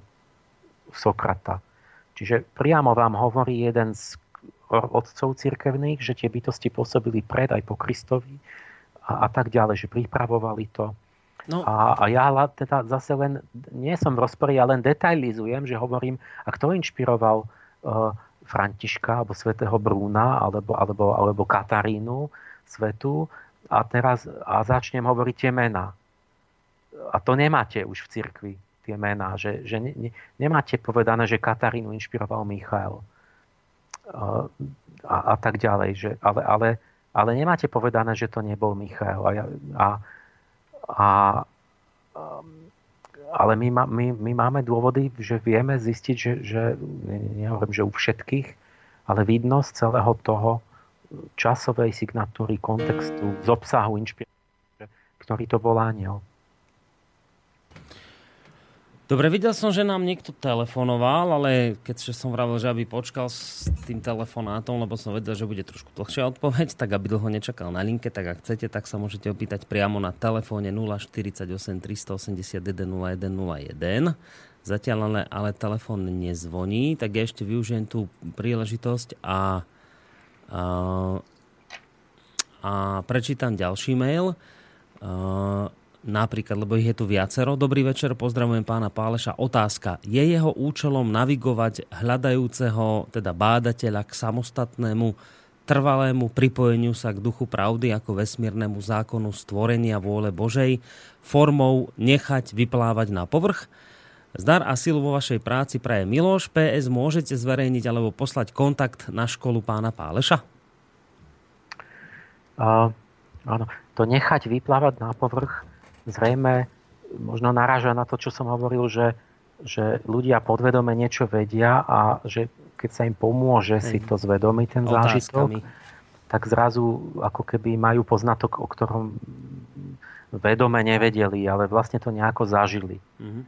A, a tým pádom je to niečo, čo akoby, že majú nový vhľad, ale, ale nie je to niečo, čo, čo niekto druhý im len povedal, ale je to niečo, čo akoby pochopili tak cez seba ak myslí toto.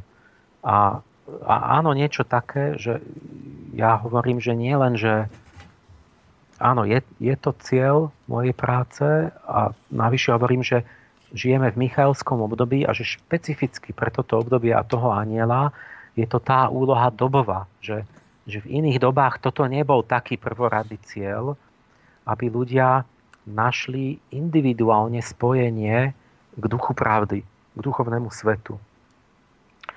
A, le, lebo majú hľadať spojenie k, k Michailovi, ktorý teraz vedie kultúru vnútorne a, a, a Michail je duch pravdy. A, a možno myslí ten svetého ducha, ale rozumiete, my, tý svetý duch je tvorený vlastne všetkými tými hierarchiami dokopy. A ten Michail špeciálne má tú úlohu, že on je ten, ten duch, ktorý, akoby jeho dar je tá schopnosť rozlišovať pravdu e, a, a, a myslieť správne. A, a on dal, inšpiroval logiku, filozofiu a tak ďalej. Čiže toto mám špeciálne, že v dnešnej dobe je to úloha. Aj preto to robím. Ale nie v každej dobe, vždy, vždy, v podstate je to vždy, ale iné veci sú v popredí, že povedzme, máte obdobia, kedy ľudia majú ako keby za úlohu pestovať iné cnosti nejaký čas a nie práve, ja neviem, schopnosť filozoficky hlboko nejako objavovať nejaké dohodky pravdu. Hmm. Takto to bolo v tom antickom Grécku, že bol Michael posledne veľký duch času a tam práve táto téma sa tiež vynorila, že ako môže jednotlivec vedieť sám, čo je pravda. A, a to bolo vlastne ten podnet k, tej, k tomu rozkvetu filozofie a k týmto veciam. Keď ste hovorili, teraz si už nepamätám meno aniela, ktorý má napríklad, že inšpiruje štáty k tomu, že sa, že sa nacionalizujú a rozdrobujú, tak k tomuto mal jednu takú podotázku poslucháč Kristián, ktorý si pomohol takým názvom z dnešného dňa vyšiel článok pod názvom Bavorsko pohrozilo nemeckej vláde, že ju dá kvôli utečencom na súd. A on píše, ale respektíve pýta sa, že No, že tu vidieť, že Nemci sa už začínajú trieštiť, stačí jeden gubernátor, jeden líder, ktorý sa vzoprie. Trieštia sa e, Veľká Británia, triešti sa Škótsko, Katalánsko, Ukrajina. A teraz zaujímavo, zaujíma ho v tej súvislosti, čo ste hovorili o tom Archanielovi a jeho inšpirácii smerom k národom a triešteniu, že či súvisí toto trieštenie so spomínaným anielom. Ja, aha, toto no, ho napadlo. To, toto, toto.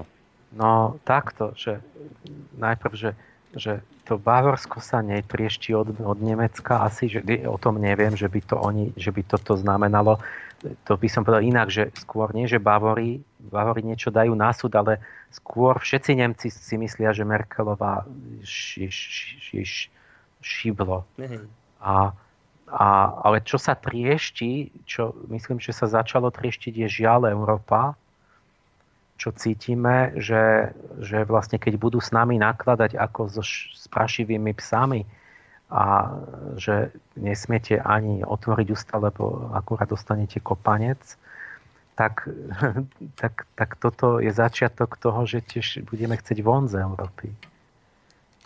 Čo, čo zás bude kopa problémov, však sme niečo budovali, čo mohlo byť dobré a, a ničíme to po, po pár rokoch. No a on sa pýta, že či to ale súvisí on nejako. mal pointu inú. No. On naražal na to, že, že ako keby máme e, tie, tie lokál patriotické osamostatnenia a mali sme hlasovanie Škótov, ktoré, kde to tesne prešlo, že mali mm. pod polovicu ale mali sme katalánske hlasovanie a 70% kataláncov sa dohadlo, že sú samostatné Katalánsko.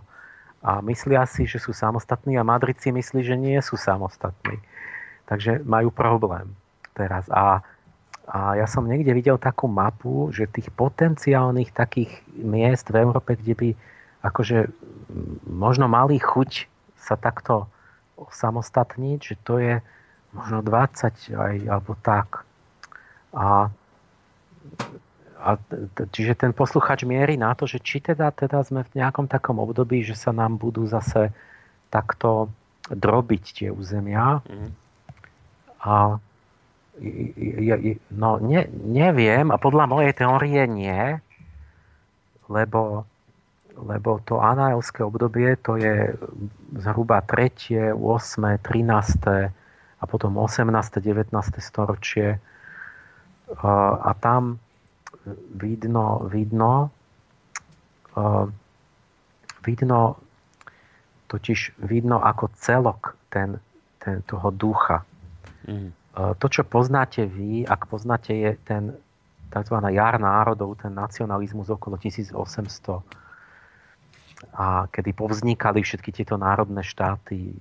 A samozrejme, že niektoré skôr a potom ešte po celé 19. storočie to doznievalo. A podobne bolo aj za rímskej ríše v 3. storočí sa odtrhávali a vznikali lokálne štáty. Namiesto císarstva, že bolo kráľovstvo v Gálii, kráľovstvo v Sýrii, kráľovstvo v Británii, že, že tí, tí, tí lokál cítiaci ľudia chceli mať vlastné.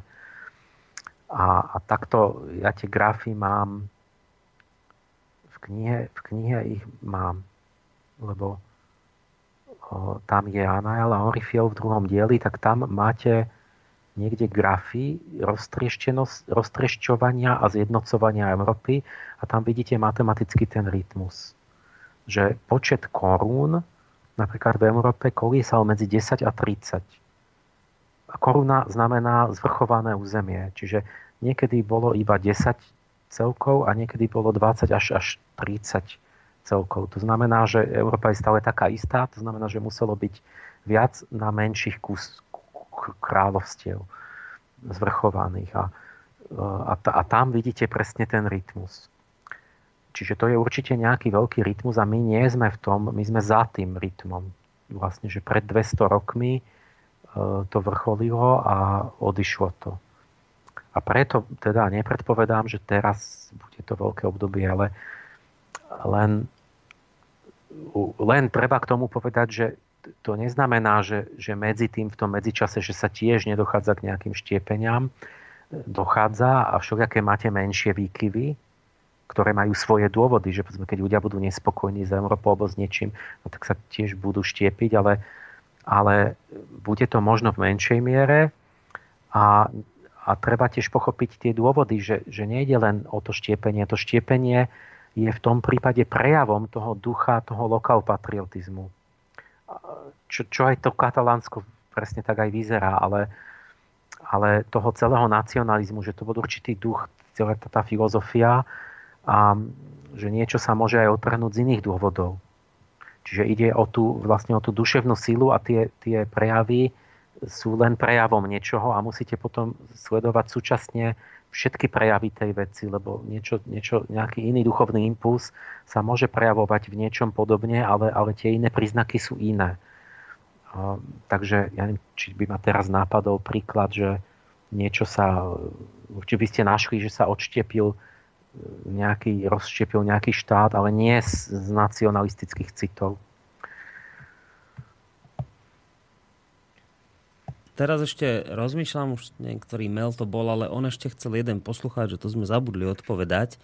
E, kontakt, kde by získal na školu angelológie? Toto, no, všetko, so, so mnou, čo súvisí, všetko je www.sofia.sk pričom Sofia po grecky SOPHIA mm. múdrosť po grecky. Čiže tam nájdú tam, tam, tam je jedna rubrika, že škola angelológie a tam je obsah školy, tie triedy a, a, a prihlášky a termíny. A... Mm.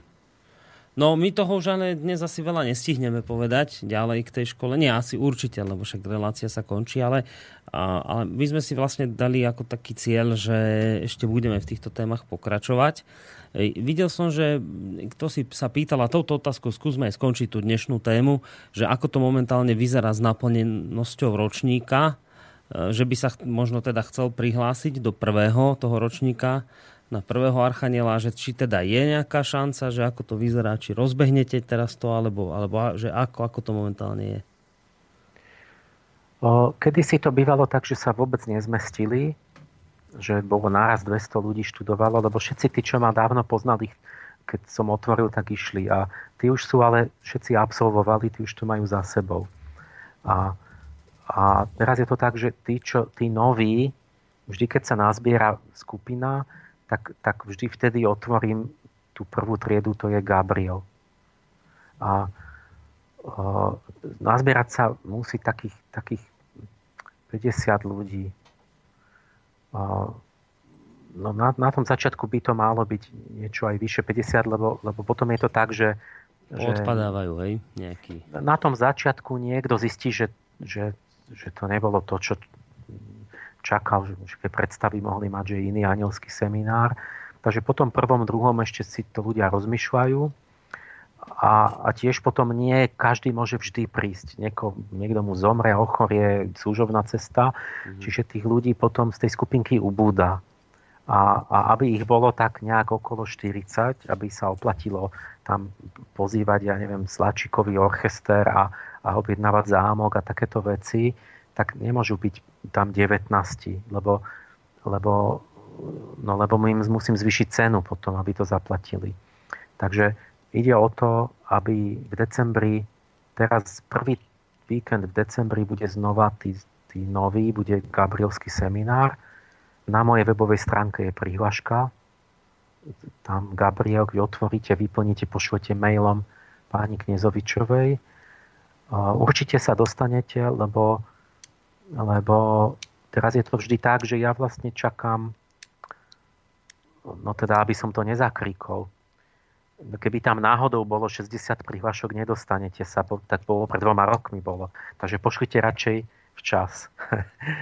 ale, ale, teraz, ale nie, myslím, že ich tam nie je zatiaľ toľko.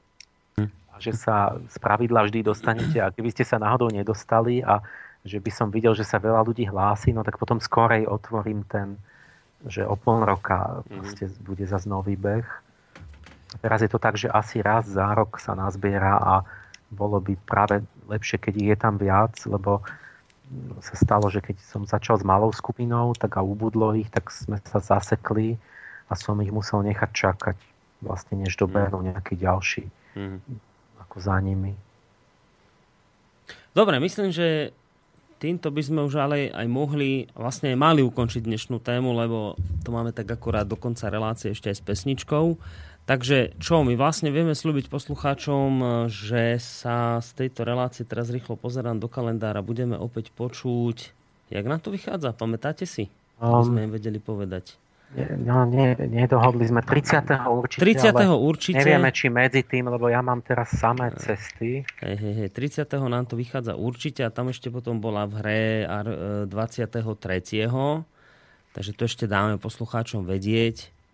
A budeme pokračovať ešte a budeme pokračovať s tejto školou, lebo toto, toto je dôležité. Ja myslím, že na budúce by sme úplne z inej strany zobrali iný pohľad, že ja mám na webe taký poster, kde som v Budapešti pre konferenciu integrálnu, že som robil poster konferenčný, že na jednom papieri nejaký taký pohľad na to, že čo to je tá, tá moja práca. Mm. A tam som si vybral zase z iného uhla uh, akoby také, také kľúčové fenomény, že ktoré, ktoré, ktoré pozorujeme vlastne vo svete.